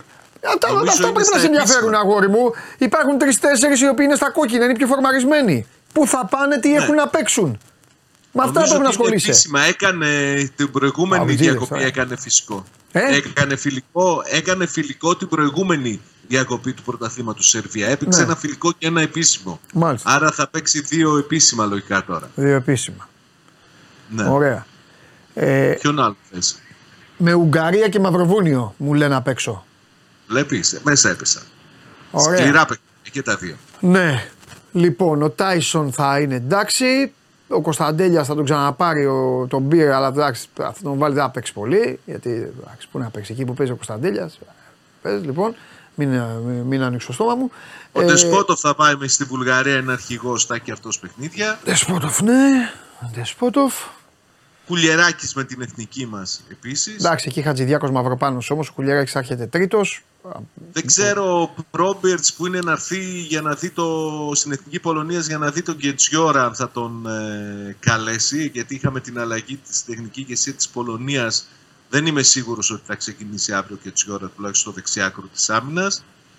Αυτή είναι πάνω κάτω οι διεθνείς, εκτός και αν ξε... Α, και οι Αφρικανοί, εκεί που είναι λίγο περίεργα τα πράγματα, γιατί θα δυσκολεύσουν πολύ για τον ΠΑΟΚ το Φεβρουάριο, γιατί και η Νιγηρία έχει περάσει και η Γκάνα έχει περάσει και η Τανζανία έχει περάσει στο Κόπα Αφρικα. Αυτό πλάκα πλάκα, καλά κάνεις και το θίγεις. Αυτό Σάβα δεν περίμενα ποτέ ότι μπορεί να δημιουργεί προβλήματα. Είναι θέμα. Είναι θέμα που οι ομάδες θα πρέπει, δεν το λέω πώς να το πω τώρα, δεν, δημιου, δεν γεννώ ποδοσφαιρικό ρατσισμό, αλλά θα πρέπει οι ομάδες σιγά σιγά να αρχίζουν να το σκέφτονται. Το παράδειγμα του Ολυμπιακού νομίζω είναι, το... είναι μεγάλο.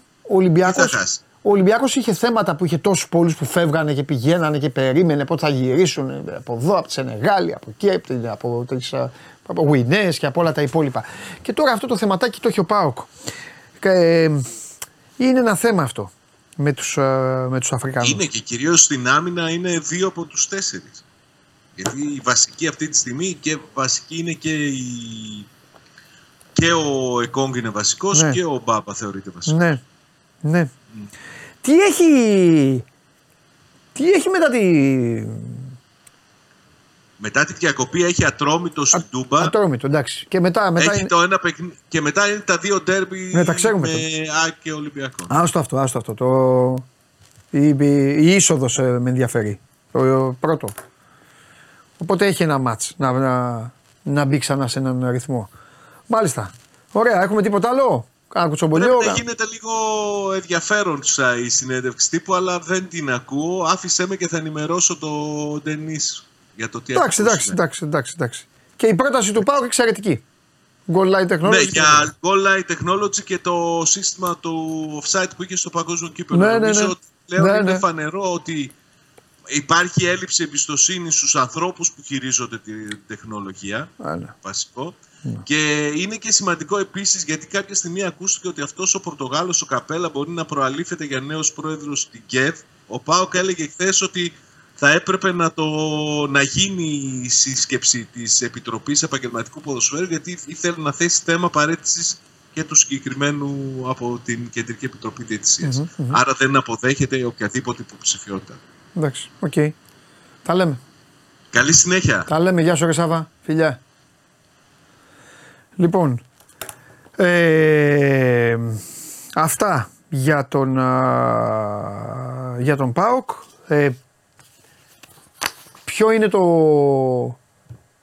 ποιο είναι το μότο που ήρθε προσφάτως στην εκπομπή? Έτσι θα περνάμε. Θα σας κάνω και εξετάσεις, νομίζετε. Θέλω να δω πόσο διαβασμένοι είστε.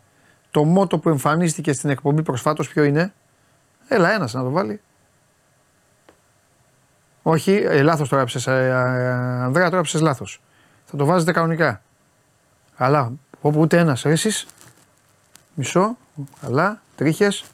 Έλα, έλα, ε, Κώστας, Κώστας Τσιαμάτης, πλακώσαν όλοι τώρα. Το πέτυχε ο Κώστας Τσιαμάτης, κάτσε να του ανοίξουμε τον άνθρωπο. Όχου, τώρα ορμήξατε όλοι. Λοιπόν, ο Κώστας Τσιαμάτης ήταν ο πρώτος. Όλοι οι υπόλοιποι το, το γράφετε λάθος. Έλα, πάμε, ρίξτο.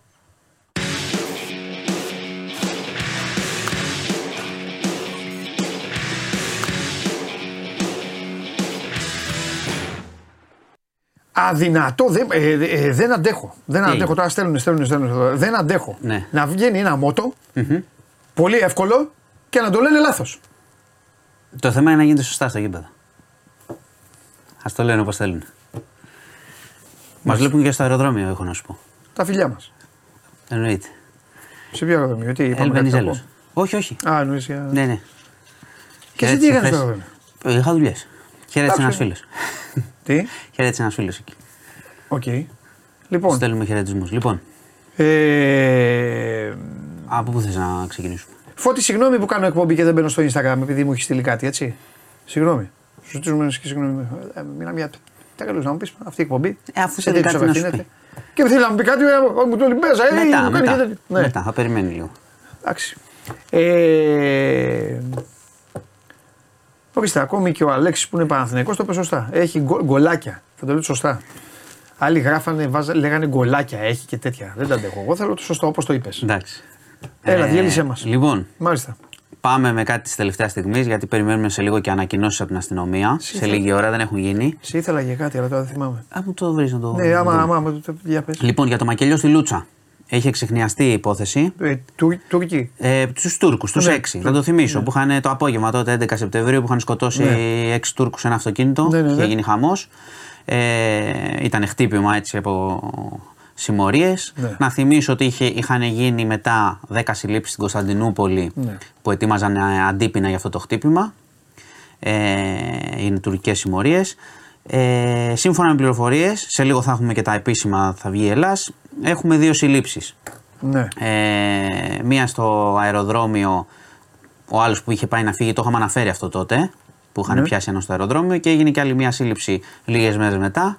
Οπότε θα δούμε λίγο ε, τις πληροφορίες. Θυμάστε ότι τους είχαν παγιδεύσει, ότι είχαν λάβει μήνυμα μετακινηθείτε κτλ. Μετακινη... Πήγαν να μετακινηθούν και τους ναι. ε, την είχαν αισθημένη. Ναι. Είχαμε δει τότε, ήταν ε, και πολύ δύσκολες όλες αυτές οι εικόνες. Πολύ οργανωμένο έγκλημα τώρα να φας έξι κατευθείαν. Είναι χτύπημα πρωτοφανές. Okay. Οπότε σε λίγη ώρα θα έχουμε και περισσότερα, θα γίνουν ανακοινώσεις ε, από την αστυνομία. Είχαμε ένα φρικτό τροχαίο στη Βενετία.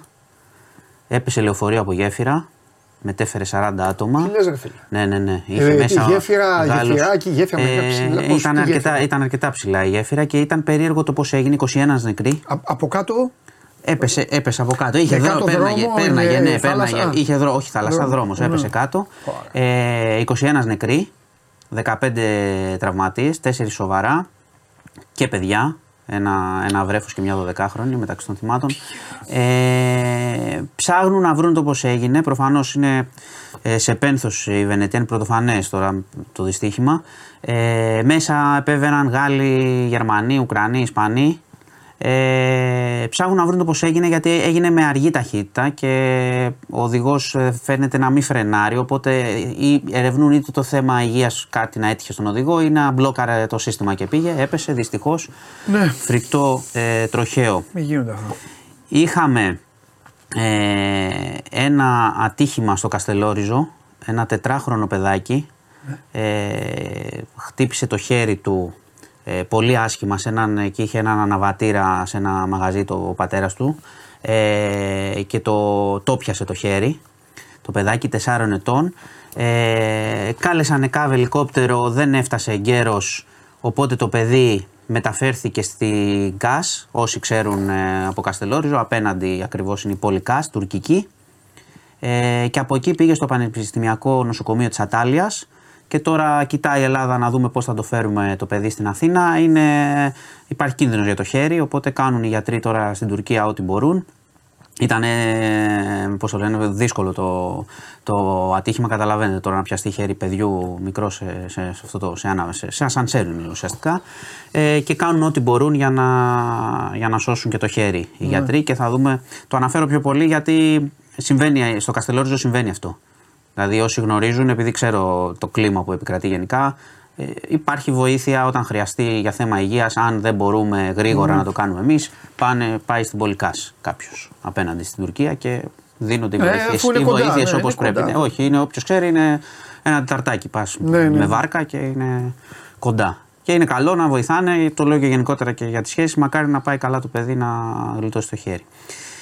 Κλείνω με ένα. Μια... Τι σχέσεις. Ε, ε, ε, ε, Μας και φίλοι. Ε, πέρα από αυτό. Έπιασε η ελληνική αστυνομία, καθάρισε αυτό.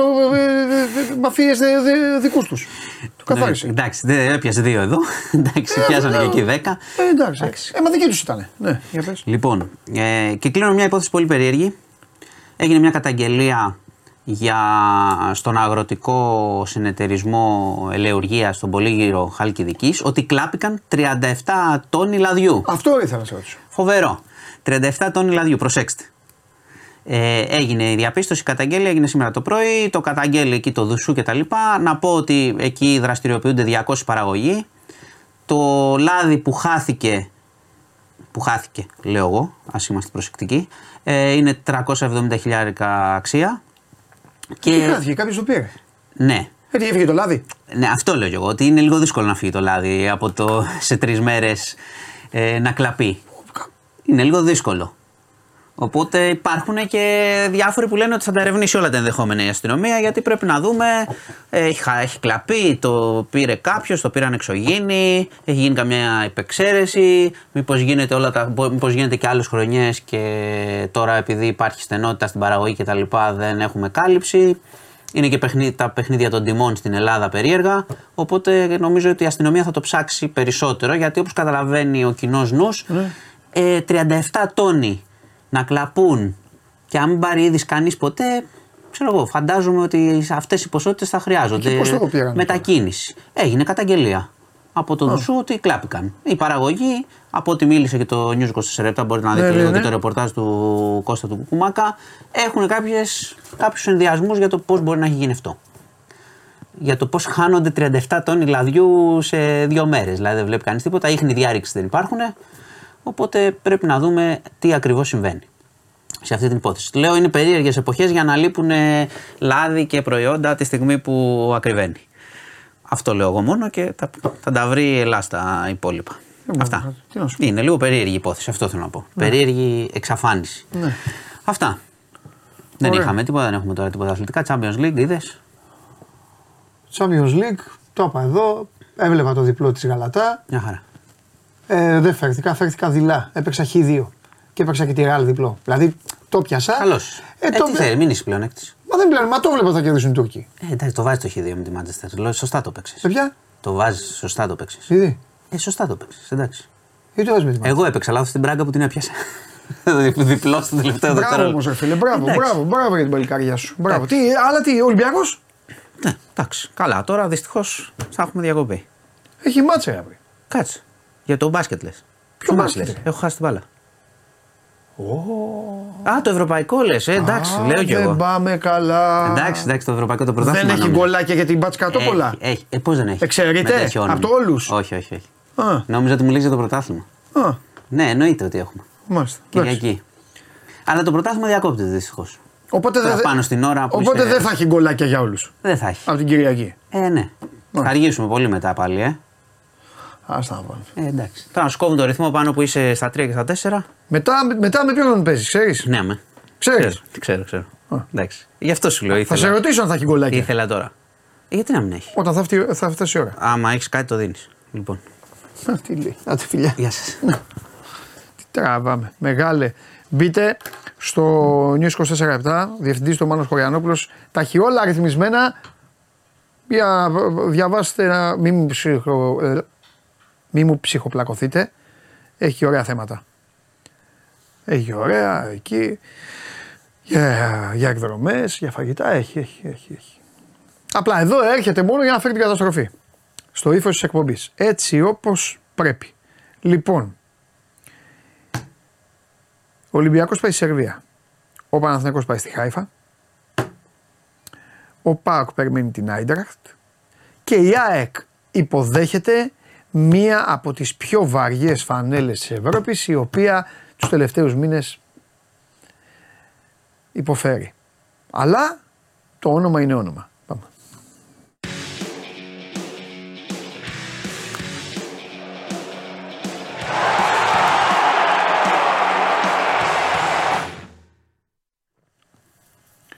Έλα Βαγγελή. Χαίρετε. Γεια σου Βαγγελάρα, τι γίνεται. Ε? Καλά. Τι έχουμε. Τι βλέπεις. Θέλω λίγο να συζητήσουμε σήμερα, λίγο με παίρνει, παρότι έχουμε πράγματα εδώ στην εκπομπή, αλλά δεν έχει σημασία. Νομίζω ότι λίγο παίρνει παραπάνω να πιάσουμε και να τελειώσουμε οριστικά το θέμα του Λιβάη. Ναι. Με, με προσοχή. Ωραία. Επειδή είναι λοιπόν με προσοχή, αφήνω εσένα να, να πας μπροστά στο μονοπάτι και ότι ε, άμα έχω καμιά ε, χαζή απορία οτιδήποτε θα, θα σε ρωτάω. Οπότε να σε ακούσω εσένα που έχεις και το ρεπορτάζ δηλαδή. Εντάξει, εγώ το έχω το ρεπορτάζ, απλώς προ λίγο μπορεί και να μην το ξέρεις, αλλά είναι σχετικό με αυτό ναι. που λες. Ναι. Τώρα με το θέμα που βάζεις προς συζήτηση. Ναι. Ε, υπήρχε μια κοινή ανακοίνωση των δύο εκπροσώπων τύπου, εκπροσώπων τύπου της ΑΕΚ, του Τάσου Τσατάλη και του Γιάννη Καραλή, σχετικά ναι. με, το, με τα ιατρικά δεδομένα της ομάδας. Πες, δεν ξέρω καθόλου. Τι είπαν τα παιδιά, γιατί ναι, ναι.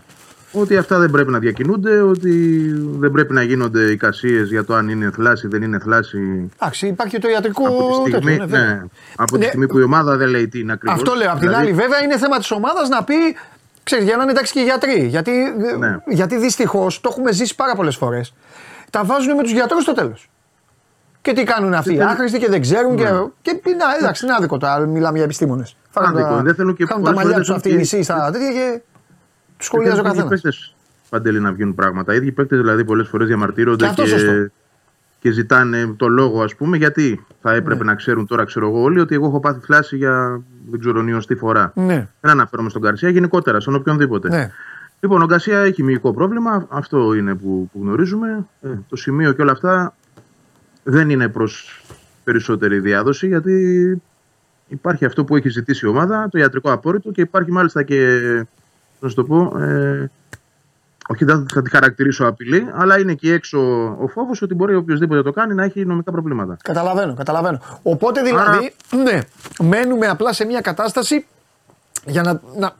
εντάξει, για να ξέρει ο κόσμος, ρε παιδί μου, ε, ότι ναι. υπάρχει ένα μυϊκό πρόβλημα.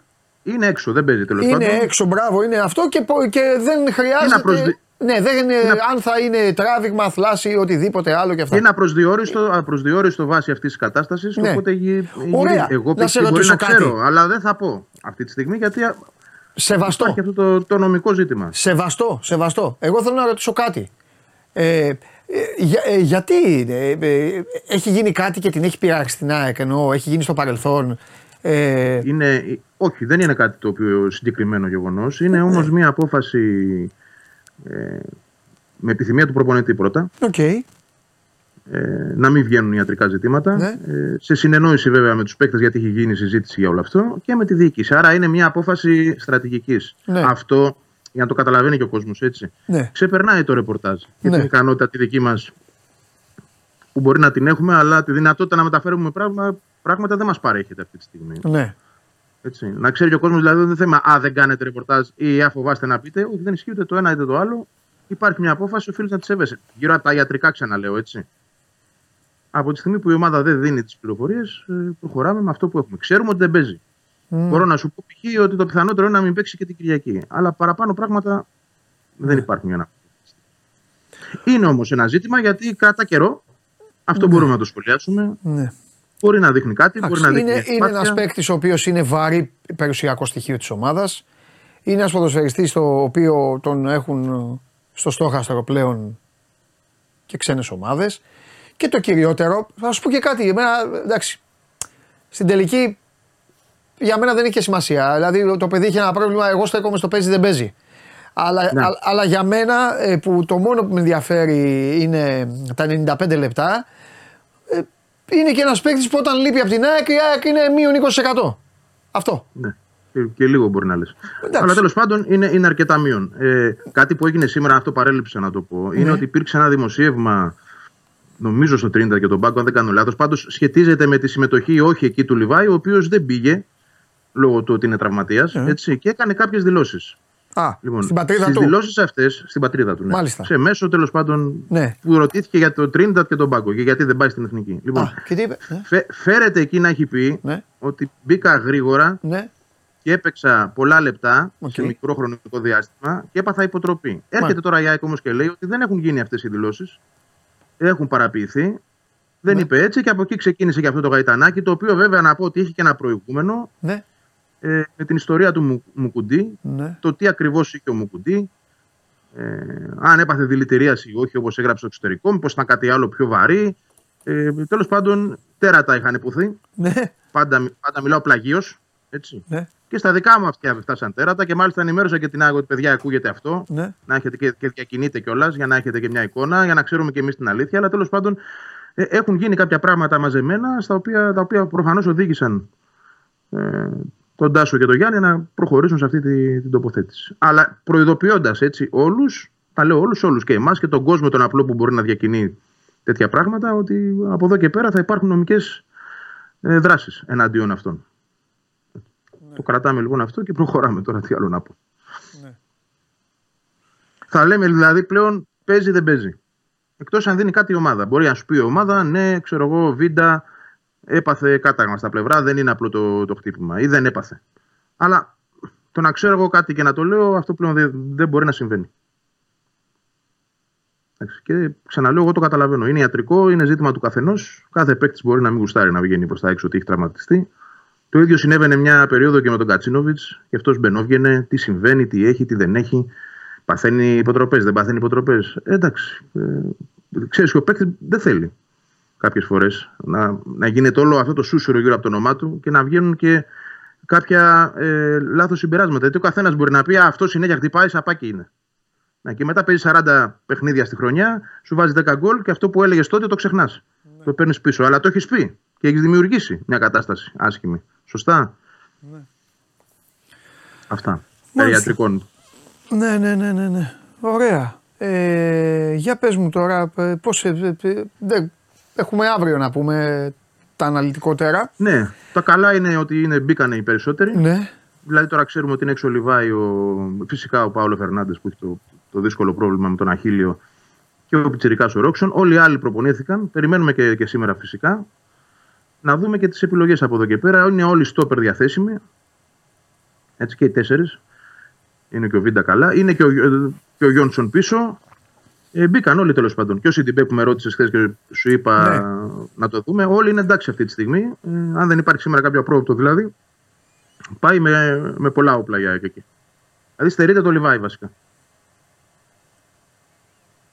Τώρα για ενδεκάδα. Ε. Όχι, αύριο. αύριο, αύριο, αύριο. Ναι. Άγιαξ, μαθαίνεις κάτι? Εντάξει, ο Άγιαξ από αυτά που διαβάζω έχει τα προβλήματά του, ψάχνει να βρει τα πατήματά του, ναι. εμφυλίους, δύσκολη. Δεν πιστεύω ότι θα τα βρει ποτέ φέτος, αλλά τέλος πάντων. Ναι, έτσι φαίνεται ότι θα, ναι. τρα, θα τραβήξει αυτό. Ναι, ναι, καμιά ναι. φορά είναι επικίνδυνα αυτά τα πράγματα, ξέρεις, ναι, κάποιες φορές. Σωστά, μπορεί, όντως... σωστά, στο δίνω. Στο δίνω γιατί οι ομάδες ναι. οι οποίες είναι τελειωμένες για μια ολόκληρη σεζόν κάνουν και τρεις-τέσσερις κηδείες μέσα στον χρόνο. Είναι και, φα, είναι και φανέλα αυτό που είπες. Φανέλα, είναι φανέλα πολύ βαρύ. Δεν το συζητάμε. Αν ήταν κάποια άλλη ομάδα, ξέρω αν μου έλεγες. Η Brighton ακόμα, θα σου έλεγα ναι, αυτά τα προβλήματα είναι σοβαρά. Βέβαια, βέβαια. Αλλά μάλιστα. Okay. Έχει ταλέντο και έχει και φανέλα. Βλέπουμε αύριο. Ωραία. Εντάξει, Βαγγελάρα μου, δεν σε παιδεύω άλλο. Ε, είπαμε σήμερα. Αύριο αναλυτικά. Ήταν ωραίο, όχι, ήταν ωραίο αυτό που είπες και για το Λιβάι να ξεκαθαρίζει, γιατί εγώ καταλαβαίνω και τον κόσμο. Επειδή μου ρωτάει ο κόσμος, κάνει από εδώ. Να... Ναι. Εντάξει. Έτσι, έτσι κι αλλιώς όλοι για, για, το, για τον κόσμο. Και εμείς δουλεύουμε και οι ομάδες για τον εννοείται, κόσμο παίζουν. Εννοείται, και για, εννοείται. για τον κόσμο υπάρχουν. Αυτός είναι ο πελάτης. Οπότε πρέπει να ξέρει. Φιλιά. Και εμένα, και εμένα με τρώει να σου πω την αλήθεια, να ξέρω και να μην μπορώ να το πω. Αλλά από τη στιγμή που υπάρχει αυτό και αυτό περικλείεται πλέον και με νομικό τρόπο, εντάξει, εντάξει. προχωράμε. Δεν χρειάζεται. Και μένουμε στα, στα ποδοσφαιρικά. Έτσι κι αλλιώς πλέον έχει προχωρήσει και τόσο η επιστήμη και τόσο η γνώση και τόσο η εμπειρία όλων. Που όταν υπάρχει και μία αποχή, καταλαβαίνει και ο κόσμος. Δεν χρειάζεται τώρα να συζητάμε για να κάνουμε. Εντάξει. Ό,τι είναι. Έτσι πιστεύω και εγώ, έτσι θέλω να πιστεύω. Κατάλαβε. Φιλιά. Mm-hmm. Yeah. Λοιπόν, ο Ρασβάν μίλησε για το παιχνίδι με την Άιντραχτ και πέρα από αυτά που είπε για τους Γερμανούς, ρωτήθηκε και για αυτά για το που είπε ο Γιοβάνοβιτς, γιατί ο Γιοβάνοβιτς τα είπε μετά, δεν είχε μιλήσει ο Λουτσέσκου. Ο Λουτσέσκου λοιπόν είπε, επειδή ο Σάββας δεν μπορεί να βγει, θα τα πω εγώ, είπε ότι δεν επιτίθομαι ποτέ σε πρόσωπο, είμαι μορφωμένος, αν κριτικάρω πάντα κριτικάρω την πραγματικότητα και αυτά που είπα ήταν η πραγματικότητα. Υπάρχει σύστημα στην Ελλάδα, οι δύο συστήματα που λειτουργούν για τις ομάδες της Αθήνας. Είμαι ένας προπονητής που μου έκλεψαν τον τίτλο, τον πήρε, τον πήρε μία επιτροπή. Αναφέρεται στο πρωτάθλημα το περιβόητο. Ο Γιοβάνοβιτς δεν ήταν σε αυτή την κατάσταση. Έχασε ένα κύπελο από λάθος αποφάσεις και αυτός το απόλαυσε που δεν κερδίθηκε από την ομάδα του από λάθος του διαιτητή. Α, αλλά από λάθος του διαιτητή είναι λίγο γραμμένα περίεργα. Δεν είναι πώς τα λέει ο Λουτσέσκου. Μην αρχίσετε να τα βάζετε με το Ρασβάν. Ε, το, το γράψιμο είναι. Λοιπόν, ε, ε, πέρυσι χάσαμε ένα κύπελο και ανέφερα ότι η ομάδα που το κέρδιζε το άξιζε. Όταν πω κάτι το αναλύω, δεν λέω ψέματα, λέω πάντα την πραγματικότητα. Ε, σας λέω τα σημαντικότερα, έτσι. Μπορείτε να μπείτε στο σπορ είκοσι τέσσερα να τα διαβάσετε. Λοιπόν, το... Ε, λοιπόν... Ε, δεν λέω ψέματα, λέω την πραγματικότητα και γι' αυτό την Κυριακή ο Παναθηναϊκός ήταν καλύτερος από εμάς. Αν ήταν τρία ένα το σκορ δεν θα έλεγα κάτι, όμως το ποδόσφαιρο είναι και το δεύτερο ημίχρονο. Ε, δεν είναι μόνο το πρώτο. Είναι λεπτομέρειες. Κερδίζαμε δύο ένα στο ενενήντα πέντε. Δεν κριτικάρα την ομάδα του, δεν τον ανέφερα καν. Αυτό που μισώ σε αυτή την ιστορία είναι η υποκρισία. Είπα τι έγινε την Πέμπτη, τι έγινε πέρυσι, ανέλησα παιχνίδια και έτσι βλέπω πολλά για πράγματα που δεν λέει κάτι γιατί δεν καταλαβαίνει. Έζησα την κατάσταση που ο Παναθηναϊκός κέρδισε στην Τρίπολη, στην Κρήτη με τον Όφη. Σε αυτούς έδωσε πέναλτι, σε εμάς όχι. Δεν το ανέφερα όμως. Προσπάθησα να είμαι ισορροπημένος. Όταν βλέπω τόσα πράγματα, έχω το δικαίωμα να αντιδρώ. Τέσσερα λεπτά έδειξε ο διαιτητής στον τέταρτο. Έγινε ένα φάουλ στο Ζίβκοβιτς, αλλά συνεχίσαμε να παίζουμε. Πρόσθεσαν άλλο ένα λεπτό. Γιατί το έκαναν. Λοιπόν, ε, ήταν προφανέστατο. Πίεζαν με τρόπο για να ισοφαρίσουν. Έχω δικαίωμα να μιλήσω. Ε, αυτό δεν έχει να κάνει με την ποιότητα ή τη δουλειά του Γιοβάνοβιτς. Θέλω να τον δω να μιλάει όμως μετά από καταστάσεις οι ίδιες με τις δικές μου. Τον σέβομαι, είναι, είναι καταπληκτικός προπονητής, αλλά η πραγματικότητα είναι αυτή που είπα. Αυτά είπε ο Ρασβάν Λουτσέσκου. Εντάξει, σκηνοθέτη. Απλά επειδή ήθελες να μάθεις, λέει, και την απάντηση γι' αυτό. Λοιπόν. Ε, και τώρα μπορείτε να συνεχίσετε εσείς τα τι λέει ρε και όλα αυτά. Σας έχω πει ένα πράγμα. Ότι. Σας αρέσει, δεν σας αρέσει, μιλάει με γεγονότα. Εσείς μόνο βρίζετε. Αυτό είναι. Το μπιφ που έχετε εσείς με τον Λουτσέσκου, έτσι, είναι αυτό που, έχει, αυτό που συμβαίνει. Αυτό.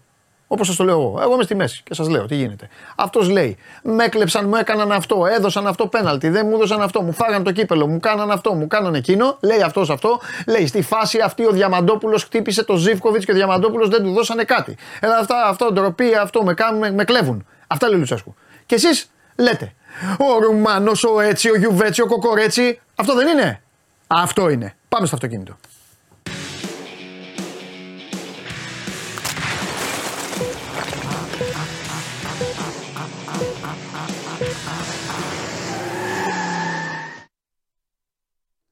Λοιπόν,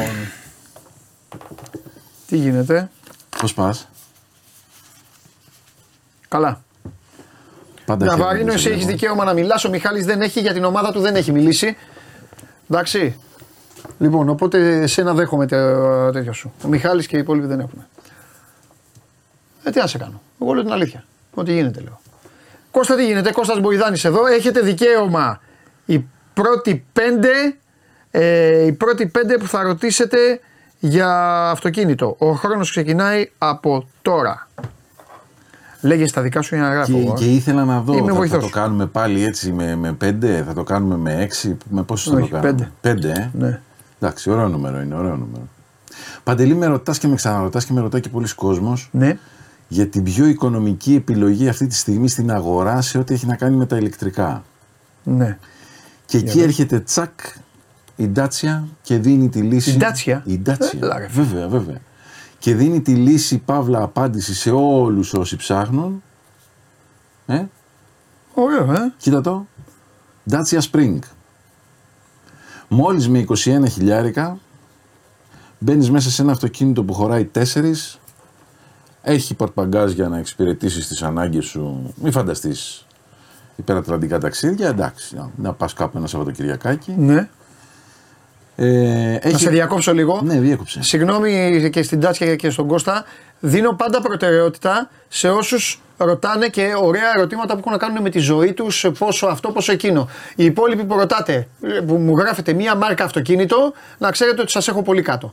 Πρώτα δηλαδή στέλνει ένας ωραίος για οικογενειακά αυτοκίνητα, αυτοί προηγούνται. Να ξέρετε πάντα, γιατί το να στέλνει ο καθένας, άμα θέλει να ακούσει μια κουβέντα για το αμάξι που έχει ή για κάτι άλλο, δεν είναι και τόσο ενδιαφέρον. Κώστα μου, συνέχισε. Μπορούμε να το κάνουμε αυτό σε μια άλλη εκπομπή. Να, να, να... Θέλω να πω, ρε παιδί μου, λένε ναι, κάποιοι. Αυτό το αμάξι, ναι, αυτό, αυτό, αυτό. Και ρωτάει ένας. Άκου, ρωτάει ένας.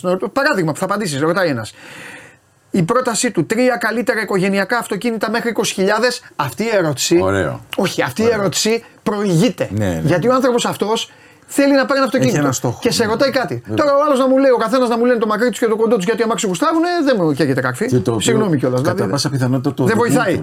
Ε? Το, κατά πάσα πιθανότητα το οδηγούν. Δηλαδή, ναι, ναι, ναι, ναι, μπράβο, μπράβο. Οπότε δεν είναι. Δεν είναι καν θέμα. Πιο πολύ προηγούνται δηλαδή κάτι που ναι, να ναι, ναι, ρωτάει. Ναι, ναι. Να κι άλλος ο, ο Δημήτρης ο Πρίφτης, ας πούμε. Ωραίος και αυτός. Την περασμένη εβδομάδα ο κύριος με το Σουζούκι το σπορ. Ναι, ναι, ναι. Πολύ ωραίος. Λέγε, Κωστάρα μου, συγγνώμη. Αυτό που ξέχασα είναι να του ζητήσω το τηλέφωνο για εκείνο το Σουζούκι, γιατί μπορεί να μην κάνει για τον δικό του, έλα να κάνει για μας. Τέλος πάντων. Ε, έλεγα λοιπόν για τον Dacia ότι είναι μια αξιοπρεπής περίπτωση αγοράς ηλεκτρικού αυτοκινήτου. Ένα entry level ηλεκτρικό αυτοκίνητο για να μπει κανείς σε αυτή τη μαγεία. Ναι. Η οποία μαγεία πρέπει να σου πω, Παντελή, ότι πολύ μεγάλο ποσοστό από της μαγείας αυτής έγκυται στο ότι δεν έχεις ούτε έξοδα για σέρβις. Ναι. Φυσικά περνάς έξω από τα βενζινάδικα και χειρονομείς. Έτσι. Σας γλεντάω και τέτοια. Ναι, ναι. Γεμίζω σπίτι και τέτοια πράγματα. Το οποίο είναι πραγματικά αξιόλογο, ειδικά όταν μιλάμε για ένα αυτοκινητάκι που μπορεί να κάνει, ξεφεύγει από, τη, από τους κανόνες της μικροκινητικότητας, είναι ένα κανονικό μικρό αυτοκίνητο. Μη στείλετε άλλη, κλείσαμε.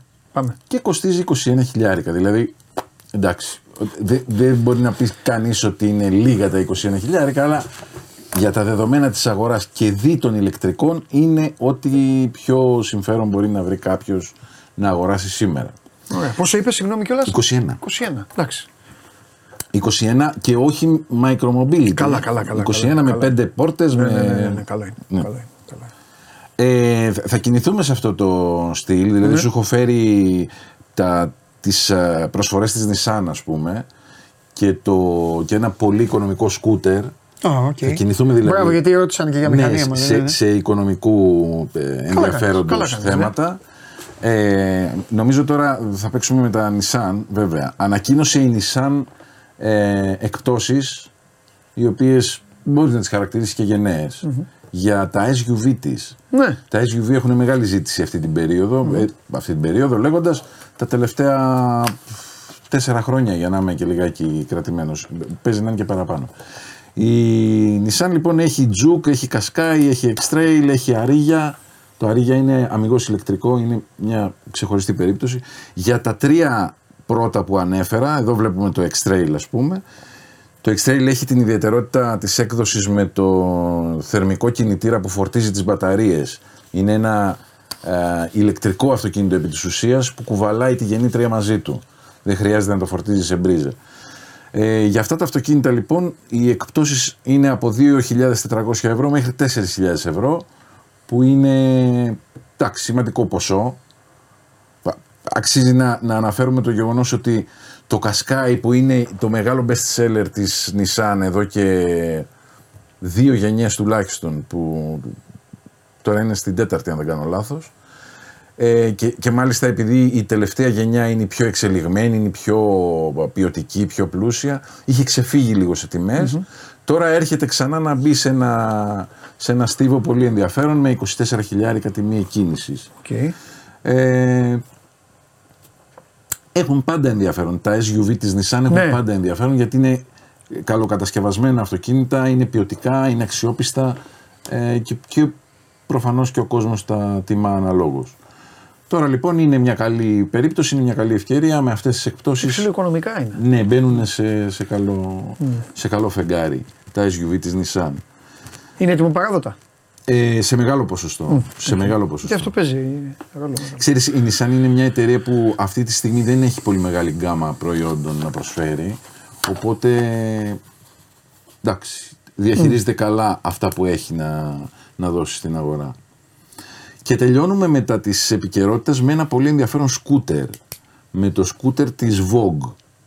Τώρα το, το Vogue το λέω με μικρή επιφύλαξη, γιατί οι φίλοι της μοτοσυκλέτας μπορεί να την αποκαλούν Vogue, και ναι, η Vogue είναι Vogue το όνομα της εταιρείας. Okay.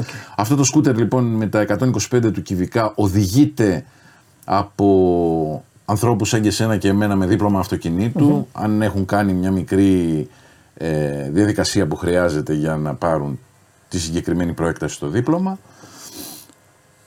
και έχει μόλις δύο χιλιάδες εξακόσια ευρώ με δύο χρόνια εγγύηση. Είναι μια εξαιρετική περίπτωση αγοράς, φαντάζει εξαιρετική περίπτωση αγοράς, γιατί όπως βλέπεις δεν του λείπει τίποτα από τη δυναμική ενός καλού σκούτερ. Ναι, έχει έναν ικανό κινητήρα εκατόν είκοσι πέντε κυβικών εκατοστών, έχει χώρους κάτω από τη σέλα μπροστά στο, στο, στα πόδια του οδηγού, του αναβάτη. Σε πάει στη δουλειά σου, στις απεργίες. Ε, μια χαρά. Α, αυτό είναι το θέμα. Μονόγκαζο, δεν χρειάζεται ναι, διαδικασίες. Ναι, ναι, ναι. Αυτό, αυτό, αυτό. Είναι, είναι μια αυτό. χαρά. Σε πάει λιγάκι πούδρα.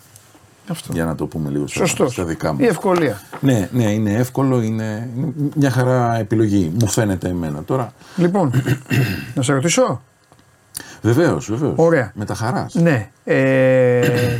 Παιδιά, τα ονόματα σας δεν τα συγκράτησα, αλλά εσείς ξέρετε που ρωτήσατε. Διάλεξα τις πέντε ερωτήσεις που είναι ε, πρακτικές και, και βοηθάνε.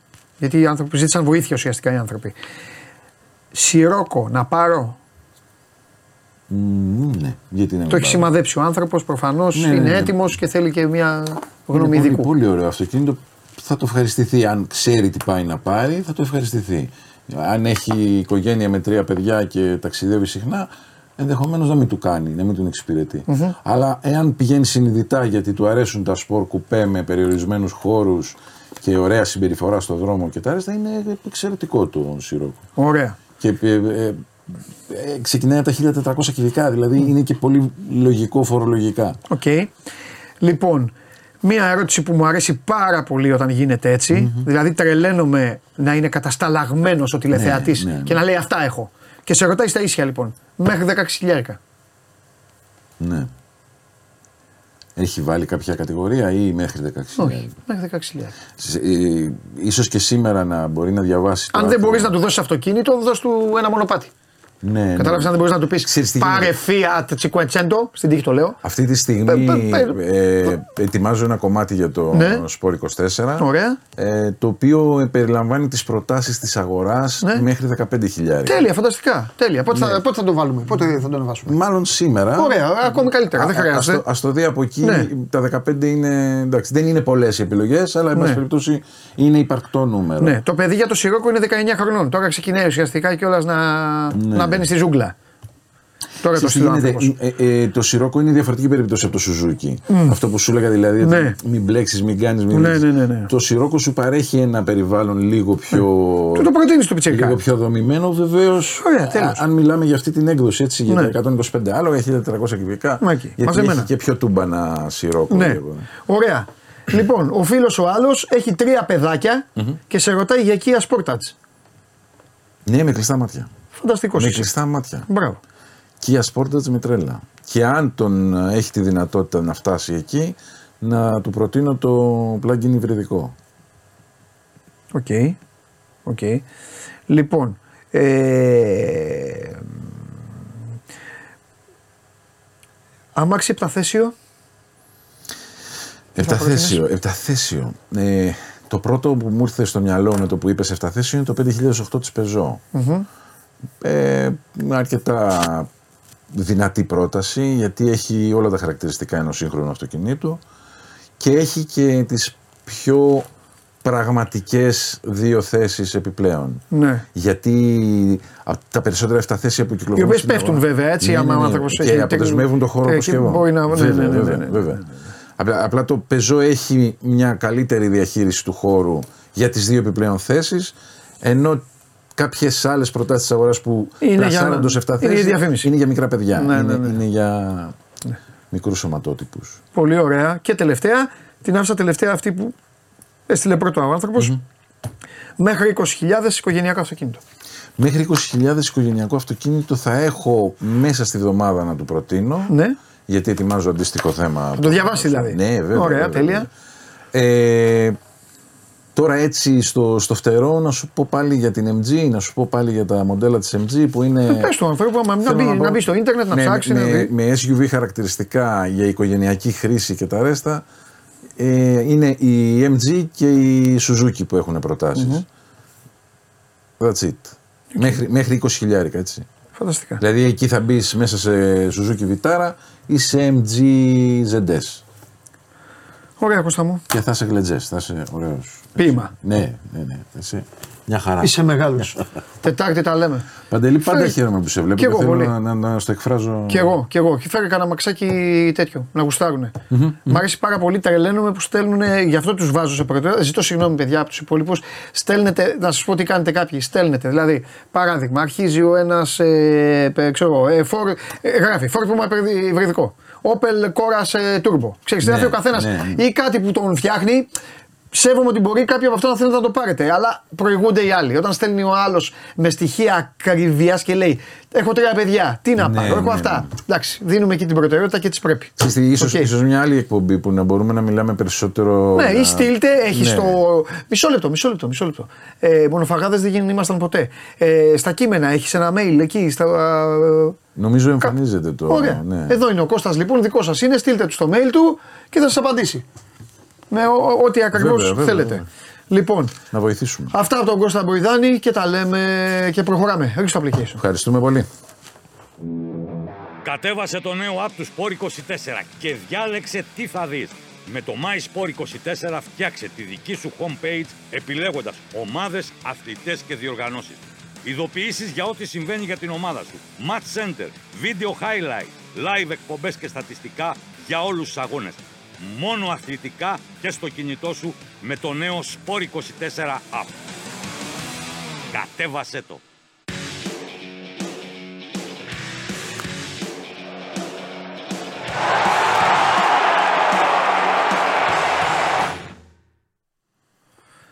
Καλώς το Δημήτρη.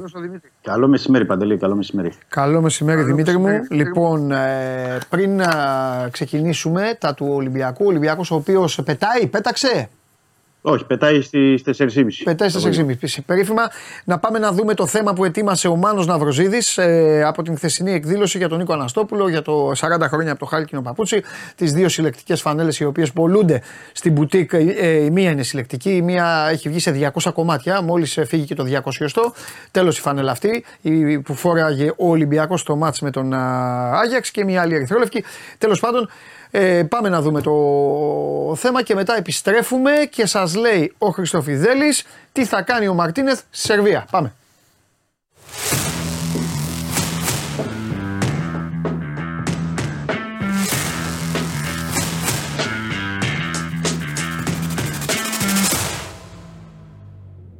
Πώς νιώθει ένας ποδοσφαιριστής που, που ζει τα επιτεύγματά του με τόσο κόσμο, με συνθήματα, σαράντα χρόνια μετά. Ναι, είναι μια ιστορική μέρα η σημερινή, έτσι από την ημέρα που σταμάτησα.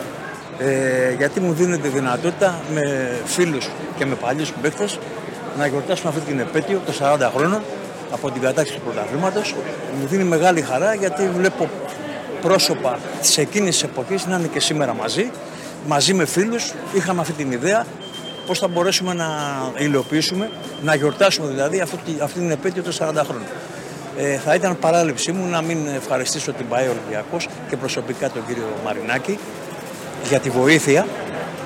Ε, σε αυτή τη μεγάλη μέρα τη σημερινή μου έδωσε τη δυνατότητα και την ευκαιρία να ξαναβρεθώ με φίλους, με παλιούς συμπαίκτες και με τον κόσμο που έχουμε ζήσει απίθανες στιγμές.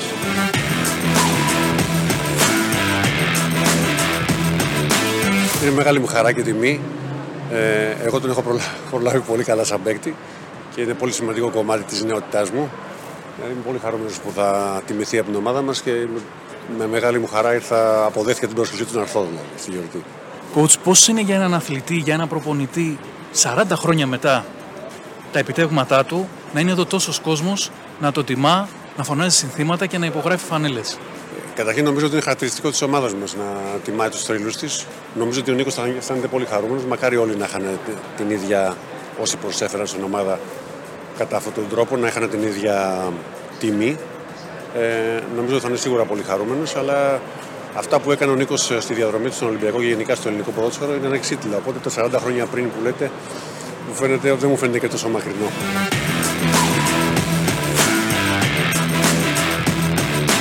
Καταρχήν δεν πιστεύω ότι υπάρχουν αντιπαλότητες όταν είσαι φίλαθλος. Όταν αγαπάς τον αθλητισμό και είσαι φίλος με μια δυναμική για να πάει η ζωή μπροστά. Ο Νίκος Αναστόπουλος είναι φίλος μου από τότε που ήταν ποδοσφαιριστής.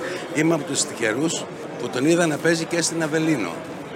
Ίσως είναι αγέννητος. Ε, το, τον αγαπώ, είναι ιδιαίτερη προσωπικότητα, είναι άνθρωπος της παρέας, της χαράς. Ε, είναι μία από τις εξέχουσες φυσιογνωμίες του νεότερου ελληνικού ποδοσφαίρου. Σας ευχαριστώ πάρα πολύ.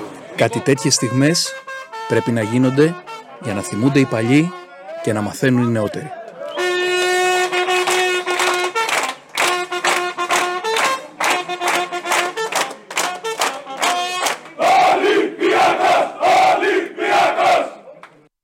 Λοιπόν, Μάνος Ναυροζίδης έδωσε το ρεσιτάλ του και Γιάννης Ζουγανέλης φοβερός. Γιάννης Ζου... ε, σκηνοθέτη, ο Ζουγανέλης πήγες ή δεν πήγες?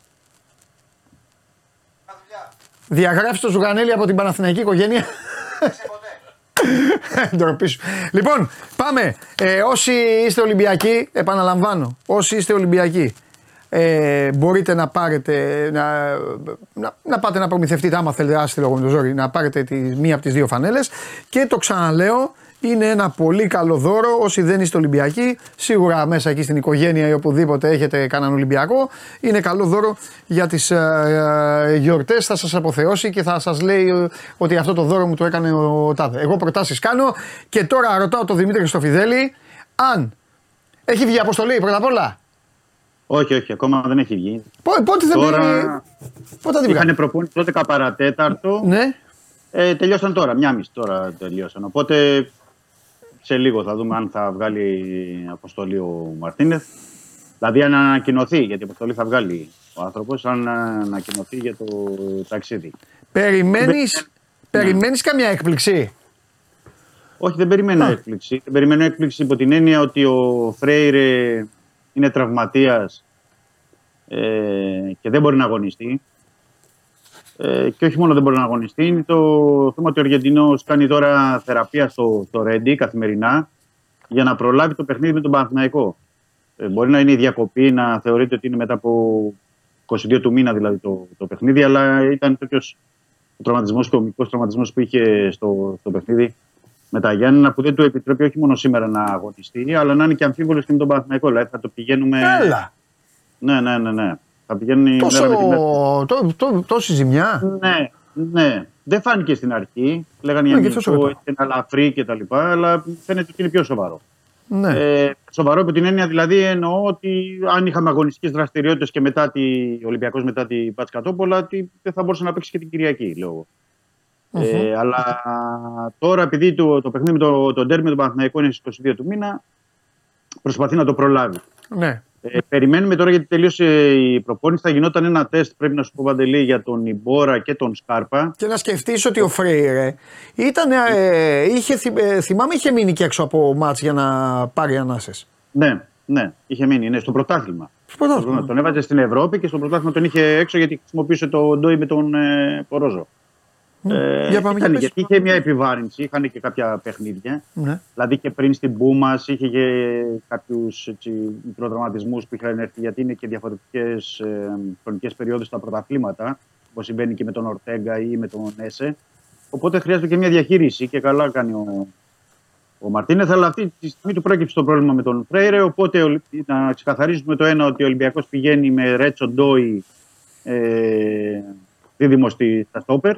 Ναι. Για το παιχνίδι και περιμένουμε τώρα, γιατί πριν τελειώσει θα γινόταν ένα τεστ για τον Ιμπόρα και τον Σκάρπα. Ε, ο Ιμπόρα είχε κάποιες συνοχλήσεις στον αρθράγαλο ε, και ο Μυϊκό είναι και του Σκάρπα. Να δούμε δηλαδή αν θα είναι μαζί, αν θα είναι στην ε, αποστολή. Ναι. Γι' αυτό λέω την έννοια αυτή δεν αναμένεται και κάποιες ιδιαίτερες ή σημαντικές αλλαγές ή ιδιαίτερα κάτι σε σχέση με, τα, με το παιχνίδι με τα Γιάννενα. Ε, Θυμώ ότι μπροστά θα είναι δηλαδή ο Φορτούνης, ο Ποντένσε, ο Ελκαπή και ένας εκ των Μασούρα Μπιέλ. Δηλαδή δεν νομίζω πως θα αλλάξει εκεί το, το, ούτε διάταξη ούτε το σύστημα. Και στα χαφ θα παίξει ο Έσε με τον ε, Καμαρά. Οκ. Okay. Έχεις ε, τίποτα παραπάνω για αυτούς από, από αυτά που είπαμε χθες? Ε, για αυτούς παραπάνω. Άρα παιδί μου, ε, επειδή αύριο θα μιλήσουμε πολύ για Ολυμπιακό, πες ναι. μας λίγο, πες μας, αν ξέρεις, έτσι, δεν θέλω να σ' αδειάσω, πώς παίζουν, τι θα... Τι, θα... Ναι, ναι. Έχουν, πρώτα, τι ομάδα είναι αυτή? Έχουν το Λάζετιτς που είναι σαράντα ένα χρονών, ο προπονητής, να ξεκινήσουμε mm. από εκεί. Okay. Να, θυμίσω, να θυμίσω ότι ο Λάζετιτς είχε παίξει δύο σεζόν στη Ρόδο. Ναι. Δηλαδή έχει εικόνα από Ελλάδα, ε, ήταν το δύο χιλιάδες εννιά μέχρι το δύο χιλιάδες έντεκα. Έχει μια εικόνα εννοώ και της ε, νοοτροπίας και της φιλοσοφίας και γενικά το... τι συμβαίνει στην, στην Ελλάδα. Αυτό είναι α, στα σύν δηλαδή της Τόπολα για να αντιμετωπίσει τον Ολυμπιακό. Το δεύτερο είναι ότι είναι μια ομάδα που, που συνήθως της, ε, χρησιμοποιεί ένα σύστημα πέντε τρία δύο ή τρία πέντε δύο ανάλογα. Δηλαδή το, ε, με τη West Ham παίξανε πέντε τρία δύο στο, στο εκτός άντρας παιχνίδι. Ναι. Ε, το αλλάζει ενίοτε όταν είναι ε, να μπορεί να παίξει, δηλαδή να διεκδικήσει κάτι εντός, όπως με την Μπράγκα.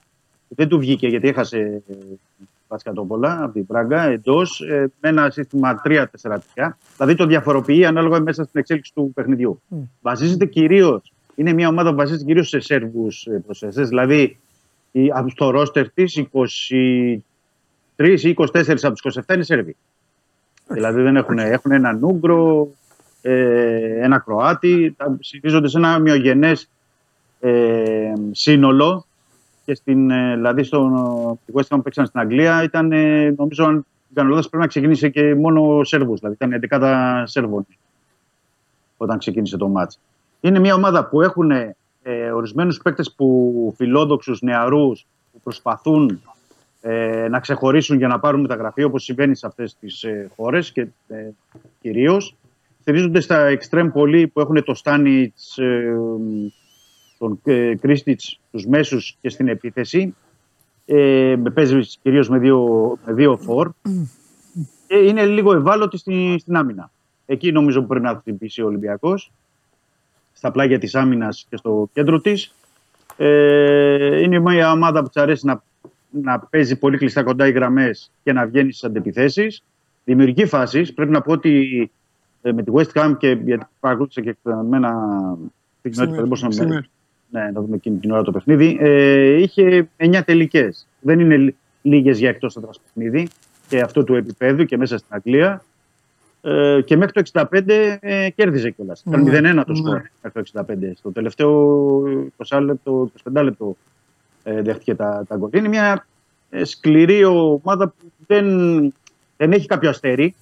Δηλαδή δεν βλέπεις ότι κάποιον, μια βεντέτα ή κάτι οτιδήποτε, αλλά είναι όλα τα παιδιά με πολύ καλή φυσική κατάσταση. Mm-hmm. Τρέχουν, μαρκάρουν, πιέζουν ε, και ναι, βγάζουν αυτό το ναι. σύνολο που μπορούν, να, που μπορούν να βγάλει μια ομάδα αυτού του, του επίπεδου. Και η λογική λέει, για να τα λέμε όλα, ότι Δημήτρη, έτσι όπως έγινε η κλήρωση, αυτό, είναι το συγκεκριμένο, αυτό το συγκεκριμένο παιχνίδι είναι και το παιχνίδι που ας πούμε θα θέλουν να χτυπήσουν περισσότερο απ' όλα, έτσι.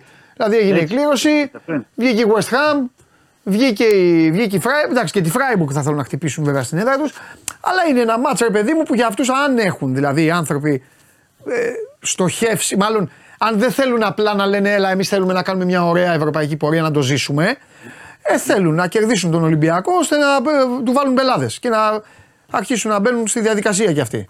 Ναι, αυτό θέλουν. Αυτό θέλουν. Ναι. Όπως, θέλει, όπως θέλει και φυσικά και ο Ολυμπιακός να το κάνει αυτό. Καλά, δηλαδή, ο Ολυμπιακός. Ολυμπιακό είναι... Εντάξει, να τους κερδίσει, κοίταξε να δεις. Ουσιαστικά αυτούς τους τελειώνει ο Ολυμπιακός. Ναι, άμα κερδίσει εκεί. Και το, μετά το πάει. Βατζάρι, κοιτάζει άλλα. Ναι, ναι, ναι. Ε, γιατί αυτό είναι το ζητούμενο. Ναι. Το Freiburg είναι. West Ham είναι στη Γερμανία, ε. ε λογικά. Ναι. Ναι. ναι, λογικά Γερμανία. Γερμανία ναι. Ωραία. Και μετά είναι τα δύο παιχνίδια που θα παίξουν εκεί η Freiburg με την Μπατσκατόπολα στο τρίτη ή τέταρτη αγωνιστική. Ναι, γι' αυτό ο Ολυμπιακός το καλύτερο. Δηλαδή ο Ολυμπιακός θα θέλει να κερδίσουν οι Άγγλοι. Γιατί μετά οι Γερμανοί ναι. λογικά θα έχουν καλή συγκομιδή με τους Σέρβους. Ναι, αν υποθέσεις ότι είναι το φαβορί η West Ham που λες ναι, ότι καθαρίζει. Και αν, α, ναι, και αν υποθέσουμε ότι ο Ολυμπιακός κυνηγάει, ρε παιδί μου, ότι θέλει τη δεύτερη ναι. θέση, ας πούμε. Ναι, βέβαια. Καταλαβαίνεις. Βέβαια, βέβαια. Ε, γιατί υπάρχει πάντα και αυτή η κουβέντα. Δεύτερος και συνεχίζεις και σου έρχεται κάποιος από το Champions League, ή τρίτος και πας στο Conference και έχεις άλλα, άλλα μέρα με εκεί. Είναι, είναι το μόνιμο, ναι. Ναι, ναι, γι' αυτό το λέω, γι' αυτό το λέω. Ναι, γιατί ο πρώτος του ομίλου, καλά όπως το είπες. Δεν θα το συζητάγαμε. Μάρτιο, αν μπορούσε να βγει πρώτος, Μάρτιο, δεν κάνουμε κουβέντα. Ναι, Μάρτιο, ο δεύτερος περιμένει και παίζει με ομάδα Champions League. Ναι, ναι, ναι. ναι, ναι. Είναι, είναι ζήτημα. Αλλά αυτή τη στιγμή τον πόλο που μπορεί να κάνει. Ο Ολυμπιακός, και το επισήμανε και ο Μαρτίνεθ, γιατί είχε μια μιλία χθες. Ναι. Ε, τους είπε ότι εμείς πρέπει να πάμε να κερδίσουμε. Ε, καλά, σωστά. Τι να κάνουμε. Ότι, εμείς, ότι εμείς αυτό θέλουμε το παιχνίδι, γιατί μας τράβωσε το μάτς με την Freiburg που δεν αξίζαμε να το χάσουμε. Δηλαδή, ναι. πόσο να πάρουμε άνετα. Δίκιο είχε. Ναι. Και πρέπει να πάμε να το, να το πάρουμε για να έχουμε συνέχεια στην Ευρώπη και μετά το χειμώνα. Πιστεύει πάρα πολύ στην ομάδα ο Μαρτίνεθ σε ό,τι αφορά. Ε, και μετά το χειμώνα. Δηλαδή, θεωρεί ότι ο Ολυμπιακός με τη δουλειά που θα γίνει αυτούς τους μήνες και ενδεχομένως κάποια ενίσχυση τη μεταγραφική περίοδο του Ιανουαρίου να μπορεί να, να προχωρήσει. Ναι. Είτε αυτό είναι στο, στο, στο Europa League είτε στη, στο Conference League. Πιστεύει πάρα πολύ στην ομάδα και θεωρεί ότι αυτό το παιχνίδι είναι πολύ κομβικό. Το, το αυριανό είναι πάρα πολύ κομβικό. Και είναι και ένα. Ε, όπως το είπε χαρακτηριστικά και νομίζω ότι αξίζει να το πούμε, είναι ότι κλείνει και ένας κύκλος μέχρι τη διακοπή, mm. που όπως είπε ο παίκτης τα καταφέραμε καλά και καλό είναι να, το, να τον κλείσουμε καλά αυτόν τον κύκλο. Ναι. Να τον κλείσουμε καλά, γιατί ξέρεις, ε, είναι ένα μάτς, γιατί η Μπατσκατόπολο δεν έχει κανένα όνομα πούμε, να πεις ότι ωραία ευρωπαϊκό χαρτίο, δηλαδή είναι ένα μάτς που αν δεν το κερδίσει χάσεις, δηλαδή μπορεί να χάσεις σε ψυχολογία, να χάσεις ναι. αυτοπεποίθηση, να χάσεις, να πεις ρε παιδί μου δεν πήρα αυτό, έχω χάσει δύο, τα δύο πρώτα παιχνίδια. Το Europa League να δημιουργήσει μια άλλη κατάσταση. Ναι. Ενώ με νίκη ναι. τα βλέπεις διαφορετικά. Πες μου τελευταία, πες μου, το, πες μου έτσι τη προαίσθημά σου ας πούμε, ε, όχι με πρόσωπα, με τακτική. Θα ακολουθήσει ναι. την ίδια, δηλαδή ναι, Ελκαμπή ναι. και ένας, περιφερεια... ένας Μασούρας ή ένας ε, Μπιέλ, ξέρω ναι, εγώ, ναι, ναι, ναι, εκεί ναι, ναι. γύρω ναι. του και ο ε... Ποντένσε, ο Φορτούνης και, και τα ναι. δύο κεντρικά χαφ. Δεν θα αλλάξει την ταυτότητα. Η φιλοσοφία του δεν την αλλάζει. Ναι. Την αγωνιστική ταυτότητα. Θα παίξει με τον τρόπο αυτό. Ε, ναι, μένει τα αποτελέσματα και οι βαθμολογίες και όλα δείχνουν ότι το πόλο είναι καλύτερα με του Καρίτσκι. Αλλά ο Ολυμπιακός θεωρεί και ο Μαρτίνες, και βέβαια έτσι είναι, ότι είναι σε καλύτερη κατάσταση από εκείνη την περίοδο. Ε, θα, θα, παίξει, θα ακολουθήσει την διατακτική, δηλαδή να έχει την κατοχή της μπάλας, να μπορέσει να πιέσει, να μπορέσει να βγάλει γκολ και να έχει και μια ισορροπία και με τη, στην άμυνα. Ναι. Αυτό που χρειάζεται πολύ προσοχή είναι στη, γιατί είναι και ψηλά παιδιά και καλή συστημένες φάσεις οι, οι Σέρβοι. Θα πρέπει γι' αυτό να το προσέξει λίγο ο Ολυμπιακός ναι. το παιχνίδι αύριο, αλλά μπορούμε να τα πούμε και περισσότερο αναλυτικότερα για αυτά αύριο έτσι κι αλλιώς. Ναι. Πριν από το παιχνίδι, να πω ότι είναι ένα ταξίδι που είναι λίγο περίπλοκο με την έννοια ότι ο Ολυμπιακός πάει Βελιγράδι, αλλά από εκεί και πέρα θα πρέπει να πάει ο δικός τον Νόβισα να διανυκτερεύσει και να πάει αυτή μερών στην Πατσικατόπολη, γιατί είναι αρκετά πάνω, είναι κοντά, στα, κοντά στην Βαρία, δηλαδή στη σύνορα. Mm, ναι, οπότε είναι ένα. Έχει ένα... λίγο βάσανο. Έχει λίγο, έχει λίγο, ναι, ναι. Ε, και να μην ξεχάσουμε, για να, έτσι να ολοκληρώσω, να μην αδικήσουμε και τα παιδιά. Ναι. Στις πέντε το απόγευμα σήμερα ναι. ε, παίζει ο Ολυμπιακός, η Κ δεκαεννιά, η ομάδα Κ δεκαεννιά του Ολυμπιακού με την Λέτσε ναι. για το UEFA Youth League στο Ρέντι, πέντε ώρα το απόγευμα. Πρέπει να πω ότι είναι πρωταθλήτρια Ιταλίας η Λέτσε ναι. στις νεαρές ηλικίες. Οπότε είναι ένα πολύ καλό τεστ, ένα πολύ καλό παιχνίδι και μια πολύ καλή εμπειρία για τα παιδιά, την ομάδα νέων του Ολυμπιακού. Ε, αυτό το, το, το μάτσο. Ωραία, Δημήτρη μου, έγινε. Λοιπόν, αύριο αναλυτικά εδώ για όλες τις ομάδες. Ωραία. Θα γίνει χαμός αύριο. Μεγάλη Πέμπτη, φιλιά. Καλό μεσημέρι, καλό μεσημέρι. Κάθε Πέμπτη, έτσι όπως τα καταφέρατε, θα γίνεται χαμός οι ομάδες σας. Λοιπόν. Ε, ε, τώρα αρχίζουν τα ωραία στην εκπομπή. Αλλά ε, σκηνοθέτη. Φίλοι του Παναθηναϊκού, Αλέξη μου, για να καταλάβετε πού σας έφερε ο Ρασβάν, σε τι κατάσταση σας έχει φέρει ο Ρασβάν, άνοιξε ηχεία, απαγγείλω Βλάση. Πού σας έφερε ο Ρασβάν. Πανάθα μου, η αναμονή με διαπερνά περισσότερο από την απουσία. Δοκιμάζω με έκπληξη συναισθήματα αποβουτυρωμένα, light, χαμηλών λιπαρών, με σκόρπιες, ορατές μεμβράνες συσχέτισης της ασυμβίβαστης ύπαρξης.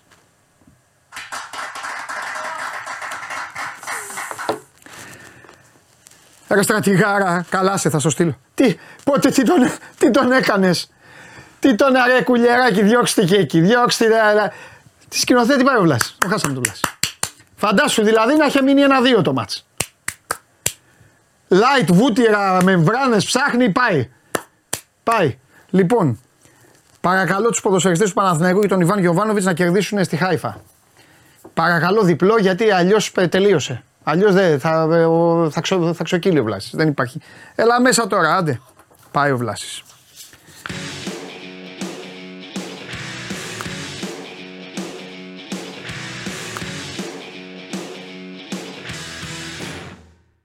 Ρε τι πάθαμε! Πρωτού... Τι έγινε, Ντενίς Μάρκο! Πρωτού ε, πάμε είσαι, και εσύ, είσαι και εσύ εχθρός στρατηγού. Ποτέ. Έτσι, μπράβο. Οι ποτέ. Αλήθειες. Ποτέ. και από, και από Κυριακή βράδυ. Πες μου όμως, μόνο εσύ θα με καταλάβεις. Ωραία. Εσύ ο θριαμβευτής του over ενάμιση. Ναι. Πες μου, πώς βλέπεις που ένας λέει. Ένας. Ναι. Είναι ένας άνθρωπος και λέει. Ο Ντενίς Μάρκο έσπρωξε τον Παντελή. Και αυτό δεν το δώσανε. Και εκεί μου κάνανε αυτό, εκεί μου κάνανε εκείνο. Και όλοι οι άλλοι, όχι όλοι τέλος ναι, πάντων, ναι, ναι. όχι όλοι, εδώ οι, δημο, οι, δη, οι δημότες του Κώστα Μπακογιάννη, ε, Κώστα τον λένε τον Μπακογιάννη, ναι, ναι, ναι. Δημο, ε, εκεί είναι ο έτσι, ο αλλιώς, ο ελεηνός, ο τρισάθλιος, ο από εδώ, ο από εκεί, μόνο αυτό, να σας ρωτήσω κάτι. Μόνο αυτό, μιλάει αλλά γι' αυτό δικιά. Υπάρχει αυτή η εκπομπή, αυτή η εκπομπή υπάρχει για τα, θα τα ακούτε, θα τα ακούτε. Με πετυχαίνει ένας κύριος στο σούπερ μάρκετ, σκηνοθέτη ακού, έχεις τα χαιρετίσματά του, λέγεται Ισίδωρος, έχεις τα χαιρετίσματα του κυρίου Ισίδωρου, είναι με το γιο του. Ο μπαμπάς είναι Παναθηναϊκός, ο γιος είναι ΑΕΚ. Εντάξει, κατάλαβα. Εντάξει. Στο σπίτι. Ποιο σπίτι. Μα στο σπίτι. Λοιπόν, μου λέει και ο Σίδωρος Παντελή μου, σε βλέπουμε εδώ με το γιο, πες του γιου και αυτά. Του λέω τι να σου πω. Του γιου σου πήρε το πρωτάθλημα, αρχίζω να τους κάνω πλάκα, αρχίζουν να τρώγονται. Λοιπόν, περιμένω. Ακούστε τώρα, ακούστε τα ωραία. Ένα παράπονο λέει έχουμε μόνο, λέει, λες για, για τον Λουτσέσκου. Τι λέω για τον Λουτσέσκου. Εσείς τον βρίζετε τον Λουτσέσκου. Ο Λουτσέσκου λέει που, τι, που έχει κάνει λάθος. Μιλάει με στοιχεία. Ναι, αυτό, αυτό τους λέω. Λέω μι, μιλάει με στοιχεία. Εσείς ασχολείστε. Ασχολείστε με τον Λουτσέσκου. Έχει πει κάτι. Όχι. Έχει πει κάτι. Ε, όχι, περίμενε. Έχει πει κάτι. Έχει βρει κάποιον. Έχει βρει. Όχι. όχι. όχι. Έχει θίξει, θίξει επί προσωπικού κάποιον. Όχι. Είναι στρατηγός. Καλά, αυτό το συζητάμε. Καταλάβει. Πώς γίνεται και τους ενώνει όλους ο Ρασβάν, δεν το έχω καταλάβει. Ε, βέβαια. Τι να σου πω τώρα. Ε, όχι, όχι, όλους, κάτι, κάτι πρέπει να κάνουμε με τον σκηνοθέτη. Κάτι είναι και μαζί του. Λέγε. Κάτι πρέπει να κάνουμε με τον σκηνοθέτη. Δεν είναι σε καθόλου καλή κατάσταση. Είναι σε έξαλλη κατάσταση. Μπάσκετ, ποδόσφαιρο, σκηνοθέτης. Τον έχει φάει αγωνία. Δεν τον βλέπω καλά. Θα σου πω κάτι. Κατά βάθος ξέρω με, με τι αγωνιάς. Ξέρω.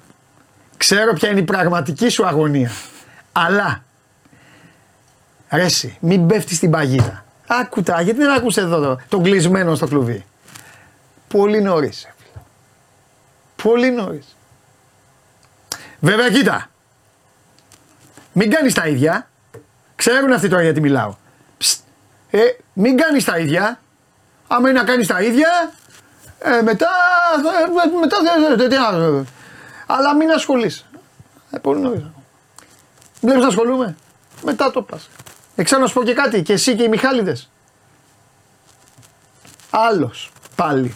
Άλλος. Πάμε. Τους έκανα τη ζωή υπερβολή τώρα. Ε, τον λατρεύω, αλλά δεν ήθελα να προκαλέσω. Τι. Σήμερα το παράκανα λίγο με τα στοιχηματικά. Ναι.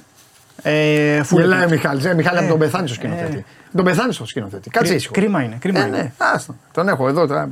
Έλα, για πάμε. Ε, πάμε με full Champions League και ναι. ημιτελικό Κόπα Λιμπερταδόρες.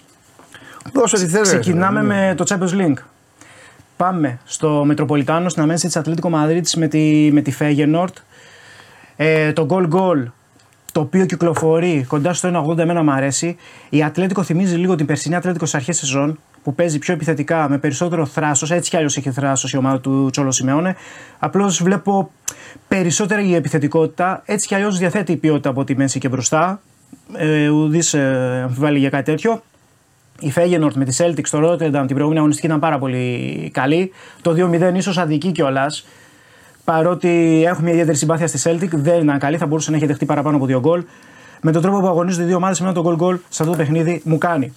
Και μιας και λέμε για Celtic, πάμε στο Celtic Lazio με το over, το οποίο κυκλοφορεί στο ένα ογδόντα. Δεν ρολάρει η Celtic. Πολλά θέματα στην άμυνα, έχει απουσίες στην άμυνα. Η Lazio. Την προηγούμενη αγωνιστική πήρε αυτό το απίθανο ένα ένα χάρη στον goalkeeper της. Περιμένω μάτσο ροντέο. Ψάχνεται πάρα πολύ αμυντικά αυτή τη στιγμή η ομάδα του Μπέρταν Ρότζερς. Στο ένα ογδόντα το over. Στο Πόρτο Μπαρτσελώνα. Ε, και εδώ πέρα παιχνίδι με τα γκολ, αλλά και ένα ειδικό στοίχημα. Θα πάμε αρχικά με το over. Ε, έχει αρκετές μαζεμένες ε, απουσίες ε, η Πόρτο. Έχασε και στο ντέρμπι με την Μπενφίκα την προηγούμενη αγωνιστική για το πρωτάθλημα. Έχει έξω τον Μπακ Ζαϊντού, έχει τον Πέπε, έχει τον Μαρκάνο εκτός και λείπει και ο Εβανίλσον. Η Μπαρτσελώνα ε, πείθει με τις εμφανίσεις της, αλλά ανασταλτικά βγάζει κάτι θεματάκια. Πάμε με το over δύο κόμμα πέντε στο ένα εβδομήντα πέντε και ένα ειδικό στοίχημα over δύο κόμμα πέντε κάρτες της Πόρτο, το οποίο κυκλοφορεί στο ένα εβδομήντα δύο. Ρέφερι του αγώνα Άντονι Τέιλορ, Άγγλος. Ε, ρίχνει αρκετό ξύλο η Πόρτο, κάνει λάθη, επικρατεί ένα χάος, ένα πανικός, κάτι τέτοιο τέλος πάντων επικρατεί εκεί πέρα στους ε, δράκους. Είπαμε και τα θέματα στην άμυνα, στο, στο ένα εβδομήντα δύο η over, over δύο κόμμα πέντε κάρτες για τους ε, δράκους. Θες να σου πω ότι γράφει ο Δημήτρης Πρίφτης, ο συγκλονιστικός αυτός τηλεθεατής. Ναι. Γέμισε ο κουβάς από τα νερά του Recondition με τις προτάσεις. Μόνο Bet Factory. Δεν Μητσό, πήρα, να σου πω κάτι. Μόνο για σένα. Σήμερα θα βγω μόνο για σένα. Πέντε η ώρα. Μόνο για ό,τι είπα σήμερα. Αφι... Όλες μου οι προτάσεις είναι αφιερωμένες σε σένα. Αλλά κοίτα, πρόσεξε τες λίγο. Έμφυλα ένα κουβάκι με το μήνυμα. Ναι, να σου πω και κάτι. Βέβαια με το στατιστικό που έχω εγώ που δεν είμαι tipster, πώς τους λέγονται αυτοί. Ένας απλός παίκτης μέσα και εσάς. Με το στατιστικό που έχω, τους έχω τελειώσει όλους. Ευχαριστώ. Εγώ δεν είμαι. Είμαι όμως και εγώ στο team του Μπεσάκη. Σε tipster όμως. Όχι, όχι. Περίμενε, δεν, όχι. Είμαι, και, δεν είμαι και εγώ στο team του Μπεσάκη. Περίμενε, περίμενε. Ναι, καλά, είσαι όχι. Συντάξει, προβείς, ρε. Περίμενε. Όμως περίμενε. Τώρα θα ρωτήσω εδώ το λαό μου. Okay. Το λαό μου. Τον λαό του πάντα έχεις δίκιο, Παντελή. Λοιπόν. Ναι. Ε, το δικαστή. Ναι, περίμενε. περίμενε. Καθίστε τώρα. Είναι το ίδιο όλοι αυτοί που λέγονται tipsters, αυτοδιαφημίζονται, στοιχηματάκηδες όπως λέμε, όλοι αυτοί. Το ίδιο είναι με τον αγνό και τίμιο που κάθεται απέναντί σας και σας μιλάει ποδοσφαιρικά και λέει: εγώ βλέπω αυτό, έτσι παίζει αυτή η ομάδα, έτσι παίζει εκείνο, πιστεύω θα γίνει αυτό και γίνεται. Όχι, πείτε μου, είναι το ίδιο. Πάνω από είκοσι πέντε έδωσα, ρε φίλε, την προηγούμενη Τετάρτη. Τι να κάνεις. Ποιος έχει πει θα, φάει, θα βάλει γκολ η Ελσίνκη και μετά η στρατηγάρα θα το γυρίσει. Ποιος τα έχει πει αυτά. Μόνος σου. Του είπα του Μιχάλη, Μιχάλη σου αφιερώνω. Άσο και γκολ γκολ στο Καραϊσκάκης. Και πήγε ο Μιχάλης, άσο και γκολ γκολ. Τάκ, την πήρε ο... το πήρε το σκάφος ο Μιχάλης. Ναι. Έβαλε λεφτά ο Μιχάλης. Ε, Είχε σκάφος. Μια βάρκα, έβαλε βάρκα, πήρε σκάφος. Σκάφος και εβδομάδα. Έτσι δε... είναι, μην μου κουνιέστε. Πείτε, έχω δίκιο. Το άλλο μόνο μου είναι. Το παλεύω. Γιατί έτσι ναι, είναι. Τι να κάνω. Ευχαριστώ, ευχαριστώ. Ευχαριστώ. Έχεις δίκιο Παντελή, μόνο όφη. Στηρίζουμε όφη. Ε, ναι. Επιβεβαιώνονται αυτά που λέμε. Που λέγαμε για τον όφη στο τέλος σεζόν πέρσι. Που είχαμε πει top έξι. Βγαίνουν όλοι, θα τα λέμε τώρα. Βγαίνουν όλοι, αρχίζουν εδώ, αυτό, αυτή η ομάδα, αυτό μας έχει. Λένε και πράγματα, γι' αυτό σας λέω: δείτε Bet Factory. Εμείς τα λέμε, και, έχω και το μάγο εδώ. Έχω τις ορολογίες. Πρώτα απ' όλα είναι η μοναδική εκπομπή που δεν, mm. που δεν έχει ορολογίες στοιχήματος. Έχει. Όχι. Α, δεν τις ξέρω. Όχι. Βλέπουμε αυτή την τιμή, εκείνο, εκεί, το άλλο, από εκεί. Εγώ σας λέω: λοιπόν, αυτός παίζει έτσι, αυτός δεν μπορεί, εκεί αναπτύσσεται, δεν είναι καλά, αυτός δεν στρίβει, ο άλλος δεν μπορεί να βγάλει σέντρα, δεν μπορεί να κάνει, αυτό θα γίνει. Τώρα, πώς να συνεχίσω, πώς να, πώς να πω εγώ τώρα για το International Fluminense. Λιβερπουλιακά. Για Κολοράντο και, και Κουρζάο. Πώς να σου πω εγώ τώρα για το International Fluminense. Τι είναι αυτό. Ε, ημιτελικό Κόπα Λιμπερταδόρες. Και τι, τι τελείωσα. Τι, και, και δεν τελείωσα. Έχουμε και ημιτελικό. Έλα, Έλα γιατί πρέπει να έρθει η Βασιλική. Λοιπόν. Αύριο η Μαρία Κουβέλη και η Βασιλική Καραμούζα θα πάθουν αυτό που τους έχω υποσχεθεί.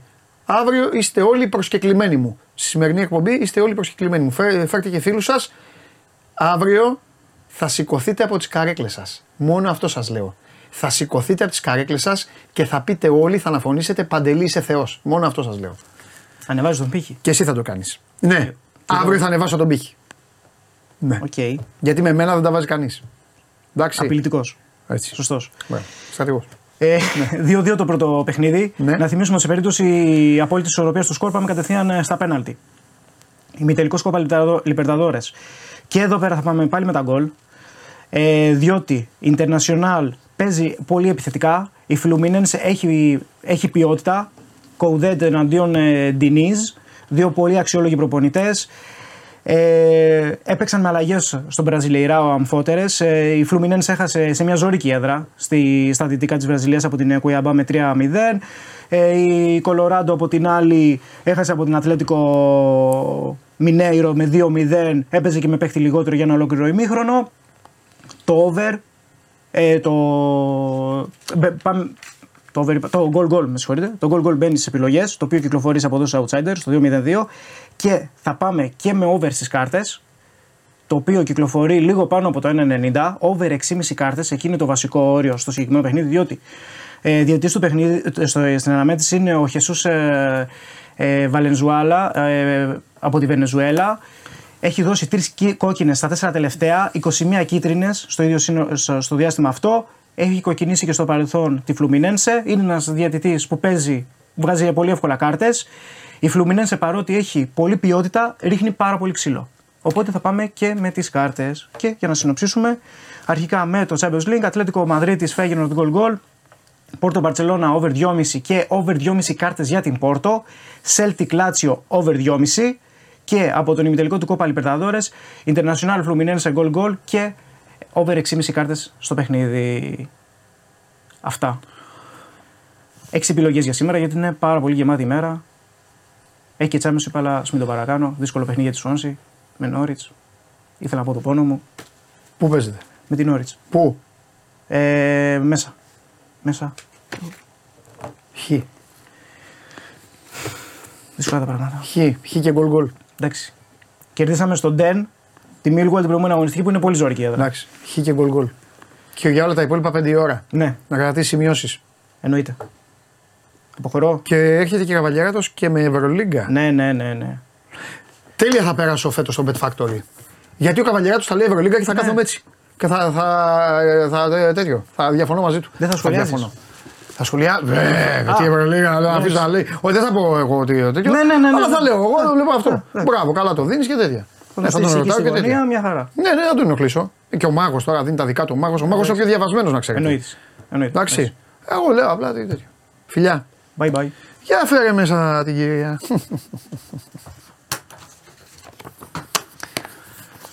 Καλώς το, καλώς το το παιδί, καλώς την, καλώς την, καλώς, ασπρόμαυρη, πολύ ωραία, βέβαια.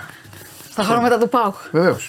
Κι εγώ, κι εγώ, κι εγώ, κοίτα. Κάνουμε ντουέτο. Στήριγμα στρατηγικό, δείξτε το γενικό, ας τα σκηνοθέτη, σκηνοθέτη, Δείξτε το γενικό, πώς μας βλέπετε. Ε? Ούτε συνεννοημένοι. Πώς μας βλέπετε. Πώς μας βλέπετε. Τρομερή. Ο Μεϊτέ και ο Σβάμπ. Εδώ. Τρομερή. Λοιπόν.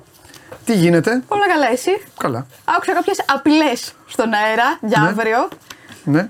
Πίεσα τους συνεργάτες σου για να μάθω τι ετοιμάζεις, ναι. αλλά δεν άνοιξαν τα στόματά τους. Μπήκες με την κυρία Κουβέλη εδώ απειλητικά. Ε, μου, μου κάνατε. Καθόλου απειλητικά. Μου κάνατε... Μπήκαμε να κάνουμε ποδαρικό. Θυμάσαι τι σου είπα. Ναι, θυμάμαι. Τι είπα τότε. Το είπες. Τέλεια. Αύριο. Ανησυχώ. Μ' αρέσει. Καλά, μην ανησυχείς. Δεν είναι. Εντάξει. Δεν είναι. Α, ναι, να μην ανησυχώ. Ναι, πώς περάσες. Τι κάναμε χθες. Ε, κοκτέιλ, πίτσα. Ε, χθες ε, είχαμε ρεπό ε, και βγήκαμε έτσι μια βόλτα στο Λέρα, κέντρο. Βόλτα στο, στο κέντρο. Ναι. Πού πήγες. Ε, πήγα στο κέντρο. Πήγα για καφέ, μετά πήγα πού, για φαγητό, μετά πήγα για ένα ποτό. Πού πήγες εκεί μέσα, πού, πού. Σε διάφορα μαγαζιά. Σου πω τώρα τα μαγαζιά. Όχι, όχι, όχι, όχι. Δρόμους να μου πεις. Ε, εκεί προς Κολοκοτρώνη. Ναι. Ε, μετά εκεί λίγο πιο προς ε, μεταξύ Κολονακίου και Κέντρου ε. για φαγητό. Και ξεκινάει ένας ξυρισμένος και φεύγει μη βγαίνει με μουσια μετά και από το μετά... φανάρι. Μέχρι να βγεις στη, στα δύο και ναι, και ακαδημίες. Μετά προς το Μέτς. Α, και μετά πήγες στο Παγκράτη. Μέτς, Μέτς, όχι Παγκράτη. Ναι, καλά, ναι. ναι. Μέτς. Στο Μέτς πήγες για το ποτάκι. Ναι. Μάλιστα. Εντάξει, όσοι κινείστε σε αυτούς τους δρόμους, προσέξτε γιατί τα βράδια κυκλοφορεί η Βασιλική. Μη λες τέτοια τώρα στον κόσμο. Εσύ το είπες. Και αρχίζουν και με ψάχνουν. Ωραία να σε ψάχνω. Δεν έχω σταθερό μέρος που βγαίνω.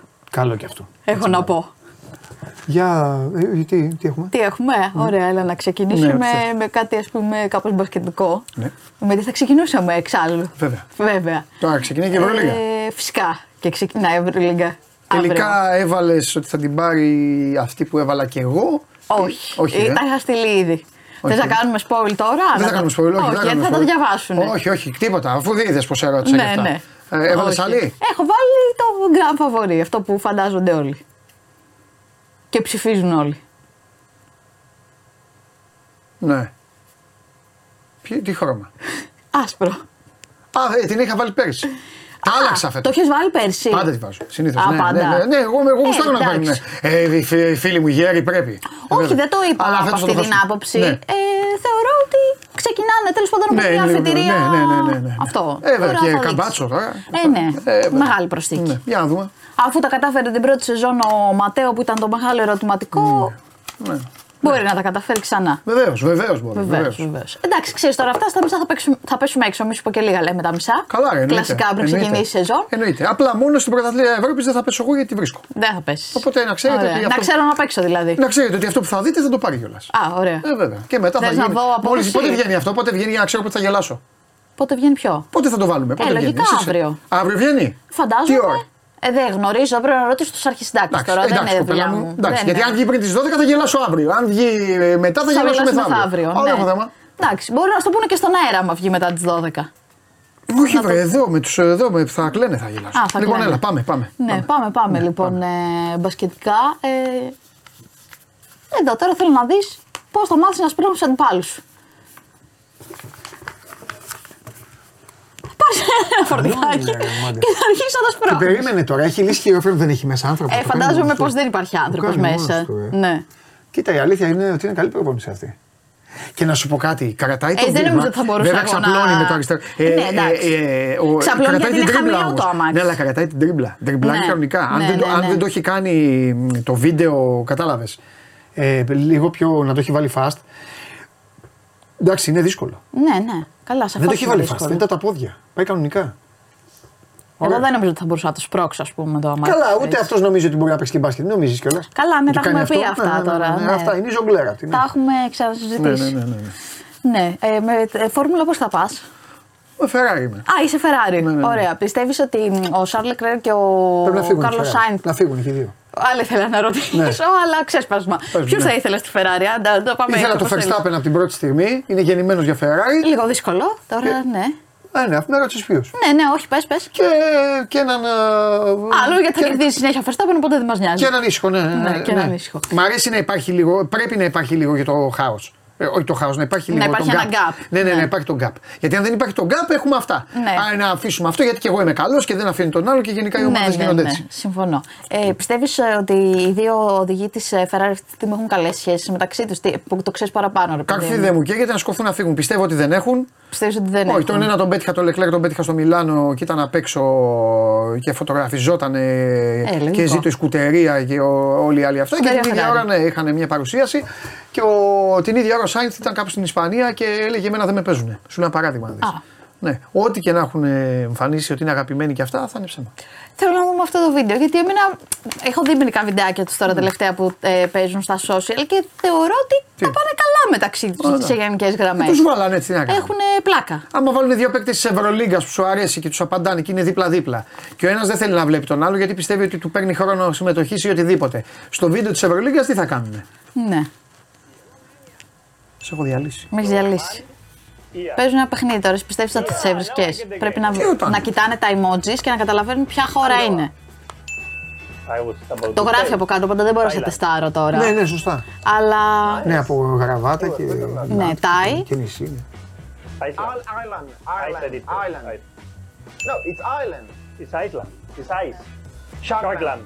Αυτοί μπορούν να πετύχουν αυτό. Θα νικήσουν το Verstappen. Finland. two two three two.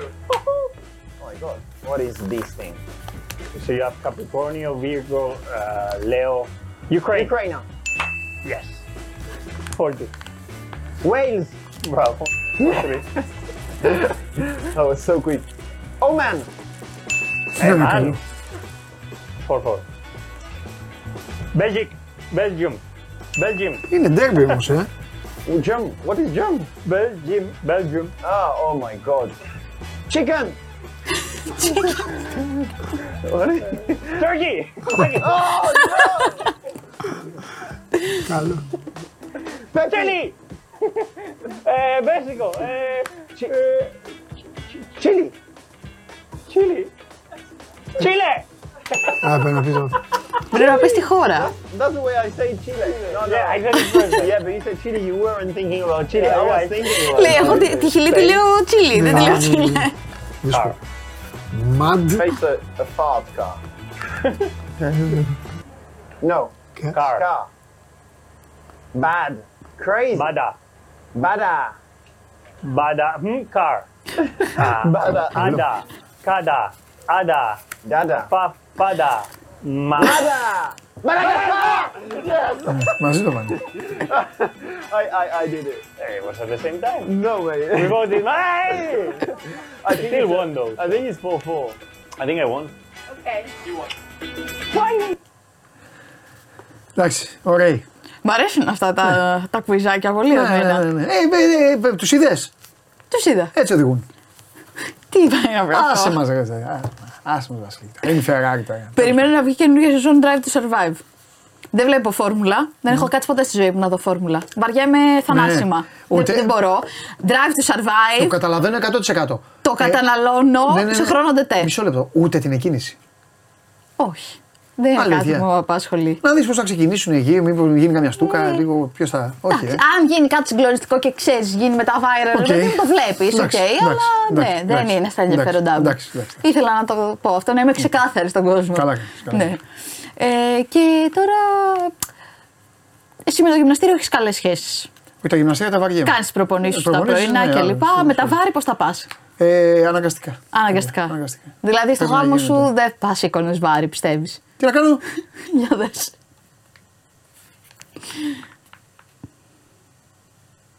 Λίγο weightlifting, ρε παιδί μου. Όπως με την ύφη. Ασχολούνται με αυτό και αυτό ε, το είναι. Προφανώς είναι κροσιτάδες. Και αυτό, ναι, και τι είναι αυτό τώρα? Γιατί δεν έχει πλάκα?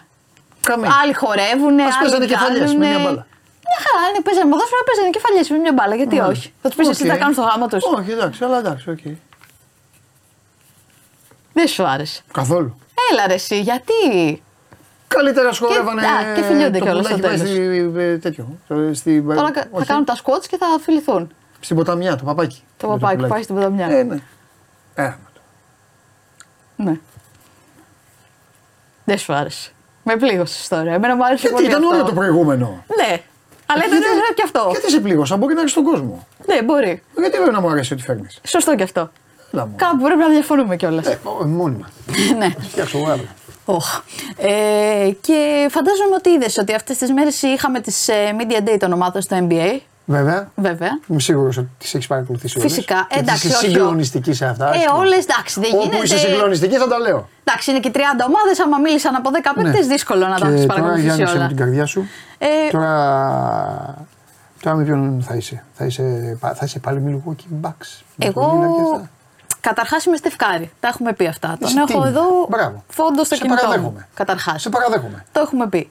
Παίζει, εννοείται. Παίζει Σακραμέντο Μιλγουόκι. Ε, παίζει Golden State Μιλγουόκι. Είσαι με το Μιλγουόκι. Ε, το... Πανηγυρίζω όλα τα καλάθια. Αν με παίζουν αυτή τη δύο μεταξύ δεν έχω πρόβλημα. Ας κερδίσει ποιος να είναι. Κάτσε, τώρα, τώρα, αν παίξουν, τώρα αν έχουμε, παίξουν... νέα. Έχουμε και νέο τώρα. Έχουμε και new entry. Τώρα θα μου είναι και Σακραμέντο οι Έλληνες. Ε, φυσικά, για το Σάσα. Φυσικά. Άιζα και Σακραμέντο. Κοίταξε να δεις. Θα σας φτιάξουμε όλους. Ρε παιδί μου, κοίταξε να δεις. Αγώνα ηλικίας υπάρχουν. Στο N B A ναι. Είναι αυτό που λες ότι συνήθως πάμε με τους παίκτες. Πού πάει ο αγαπημένος μου παίκτης. Αυτά τα λέω καπαλιάκα του. Ποιος πάει με τους παίκτες. Έτσι είναι μωρέ, γιατί δεν είμαστε. Εμείς τώρα δεν είμαστε. Δεν έχουμε ντρυφθεί στην αμερικανική κουλτούρα. Δεν βλέπουμε από το πρωί μέχρι το βράδυ N B A για να πεις ότι στηρίζω αυτή την ομάδα γιατί τη στήριζε ο μπαμπάς μου από τότε που γεννήθηκα. Δεν είναι όπως οι εγχώριες ομάδες. Στο N B A λέει μ' άρεσε αυτός ο παίκτης. Έκατσε εκεί πέντε χρόνια. Έφυγε, πήγε αλλού. Δηλαδή. Ερώτηση. Εκεί... Συγγνώμη, εσύ που είσαι φαν του Λεμπρόν. Από τη μία κουβέντα στην άλλη. Εσύ που είσαι φαν του Λεμπρόν. Δεν είσαι φαν του Λεμπρόν. Το παραδέχομαι, βέβαια. Το παραδέχομαι. Ναι, ναι, το παραδέχομαι. Πριν αν... δηλαδή δεν υποστήριζες Λεμπρόν επειδή δεν έπαιζες στους Λέικερς. Στοπ. Αυτή είναι η ερώτηση που περίμενα. Επιτέλους μου την είναι μόνο εσύ θα μπορούσε να μου κάνεις. Μόνος εσύ δημοσιογράφος εδώ πέρα. Να σου πω κάτι. Την εγχώρια ομάδα ε, την υποστήριζε ο μπαμπάς και την υποστήριξες. Μόνο αυτό θα μου πεις δεν λέμε τίποτα άλλο. Από τον μπαμπά. Ναι, από τον μπαμπά. Από τον μπαμπά έγινες. Okay. Συνήθως έτσι δεν πάει. Τώρα τελευταία. Κοίτα, τα χωριά πάνε εντάξει. Λίγο κόντρα συνήθως καμιά φορά στον μπαμπά. Τώρα mm. τελευταία που έλεγες πριν για την ιστορία και με τον κύριο που mm. σταμάτησε στο σούπερ μάρκετ που αυτός είναι Παναθηναϊκός και ο γιος του είναι ΑΕΚ. Α, χαμός. Ναι. Ε, Τέλος πάντων. Ναι. Να σου πω. Ε, δεν μου απαντήσεις για το Λεμπρόν. Θα σου απαντήσω. Βεβαίως. Έπαιζε ο Λεμπρόν, έπαιζε το Cleveland. Cleveland. Cleveland. Έπαιζε το Cleveland με το. Τους Lakers. Όχι, με ποιον έπαιζε. Και ήθελα να τα βάζω Λεμπρόν. Ορίστε. Με τους Λέικερς να χάνει. Ναι. Να χάνει, δεν με ενδιέφερε, να χάνει. Δεν σε ενδιαφέρει. Ευνοείται. Ναι. Μα την ομάδα περνάει, τι είναι αυτό το πράγμα. Εντάξει, ναι, οκ. Okay. Είσαι και πιο παλιός εσύ, ρε παιδί. Μα δεν είναι, όχι, τι δεν πάει να πει ότι είναι ο πιο παλιός ο έτσι ο αλλιώς. Είναι, είναι νόημα, είναι νόημα ζωής. Δεν πρέπει να, να κυριαρχεί η προσωπολατρία. Δεν πρέπει να κυριαρχεί το, το, το, το τι πάω με αυτόν τον αθλητή. Δηλαδή, είναι, εσύ είναι... δηλαδή μου λες τώρα, θα φύγει ο Κάρι, δεν θα έρθει στους Λέικερς και θα είσαι Λέικερς. Δεν θα φύγει. Δεν σε θέλουμε. Καλά, δεν θα ήμουνα, αλλά δεν θα φύγει. Μπράβο, ο Στεφ. Κατάλαβες. Ναι. Τώρα θα έχουμε αλλά, να αντιμετωπίσουμε. Εννοώ ότι στο N B A μπορεί να σ' αρέσει περισσότερες από μία ομάδες. Να μην είσαι φανατικός μίας. Να πεις ότι μ' αρέσει πώς παίζουν και αυτοί και μ' αρέσει πώς παίζουν και αυτοί. Φανατική. Μ' αρέσουν δέκα παίκτες. Φανατική δεν μπορεί να είσαι στη ζωή σου. Αυτό σου λέω. Ε, πώς το λένε. Καλά, τέτοια πράγματα. Δεν μπορείς, γιατί όχι, εδώ εννο... στην Ελλάδα ξέρεις τι φανατισμός υπάρχει. Υπάρχει φανατισμός, ναι. Αλλά υπάρχει για την ομάδα της περιοχής τους. Την ομάδα που βλέπουν, την ομάδα εκεί. Δεν μπορείς να κάτσεις και να λες με τους Λέικερς. Μόνο με τη Λίβερπουλ πρέπει να είσαι. Φανατισμός. Λοιπόν, ναι. ναι. Ε, θα τα πείτε με τον κύριο Κέσσερ. Ωραία. Μπράβο, το φίλο μου το Θέμη. Άκου τώρα λοιπόν. Ε, η νέα σας μόδα λοιπόν τώρα είναι το Σακραμέντο. Λόγω του Σάσα, του φίλου μου. Δεν είναι τώρα μόδα. Θα είστε δηλαδή Μιλγουόκι και Σακραμέντο. Όταν θα παίζουν Μιλγουόκι Σακραμέντο, ποιον θα είστε. Έλαντε. Θα γελάω εγώ. Ναι. Τέλος πάντων. Έλα, γιατί σου χάλασα το θέμα. Ναι. Συνεχίζω εγώ τώρα. Γι' αυτό έρχεσαι εδώ γιατί σ' αρέσει. Ε, ναι, όχι, μου αρέσει που ξεφεύγουν οι συζητήσεις. Δεν ε, υπάρχει τι, ροή. Γιατί άμα είναι να έρχεσαι να μου δείχνει βίντεο, δεν θα σε έφερνα. Σωστό, σωστό. Πρέπει να υπάρχει ένας διάλογος. Ναι, να περνάμε μια ωραία συζήτηση. Το συνά βασανίζομαι εγώ με ερώτηση πώς περνάω με, με όλους τους υπόλοιπους. Δεν Εσύ... περνάς καλά, Παντελή μου. Με σένα. Α. Ναι. Εντάξει. Μόνο, όχι με την άλλη. Αλλά θα σας φτιάξω και τις δύο. Δεν απαντάω σε προκλήσεις και συνεχίζω για να τελειώσουμε με το θέμα γιατί πιστεύω ότι απ' έξω οι συνεργάτες επειδή θα μας πετάξουν ε, μαχαίρια σε λίγο. Θα απολυθούν. Λοιπόν, ναι. ε, έχεις δει που τα τελευταία χρόνια στο N B A βάζουν τους παίκτες να κρατάνε ένα πινακάκι και γράφουν πάνω διάφορα. Από πού είναι, πόσο χρονών είναι, τι τους αρέσει να κάνουν. Ναι. Στην Οκλαχώμα τους ρώτησαν και, και ποιος είναι ο αγαπημένος τους ε, καλλιτέχνης. Και ο Αλεξέη Πουκουσέφσκι είπε τον Αντώνη Ρέμο. Ε, Βάζουν τώρα οι άλλοι και οι Αμερικάνοι κάτι Drake και κάτι τέτοια. Ναι. Ε, τι να βάλει το παιδί, αφού ο Ρέμο ακούει. Φυσικά. Αντώνης Ρέμος. Μπράβο, Αλεξή. Καλά εξηγήθηκε. Εξάγουμε πολιτισμό δηλαδή. Αμέ. Και στην Οκλαχώμα. Αμέ. Εκεί ήθελα να καταλήξω. Γιατί όχι. Όχι, προφανώς. Όταν σε ρωτήσανε μια φορά για μένα, ναι. Ναι. Είπες για μισό λεπτό, στάσου πώς τον λέγανε. Ναι. Τα ξέρεις. Τα ξέρω. Έτσι σε θέλω. Έτσι σε θέλω. Πώς να μιλάς. Κάτι ξέρουμε κι εμείς. Τα ποτάκια, τα παγκρατάκια, τα μέτς, τα από εδώ, τα από εκεί, τα στενά, κολοκοτρώνει πάνω κάτω. Τι να κάνουμε κι εμείς τα ρεπόμενα, να μην βγούμε, να μην κυκλοφορήσουμε. Καλά κάνεις, αυτά ακούς. Αυτά. Πρέπει, έχουμε πει, work-life balance. Αυτά ακούς, αυτά. Έτσι σε θέλω. Τα έχουμε πει αυτά. Έχω, έχω απογοητευτεί λίγο. Ναι. Πήγα σε, σε μια εκδήλωση, ένα φεστιβάλ και αυτά. Okay. Και σκηνοθέτη άκου.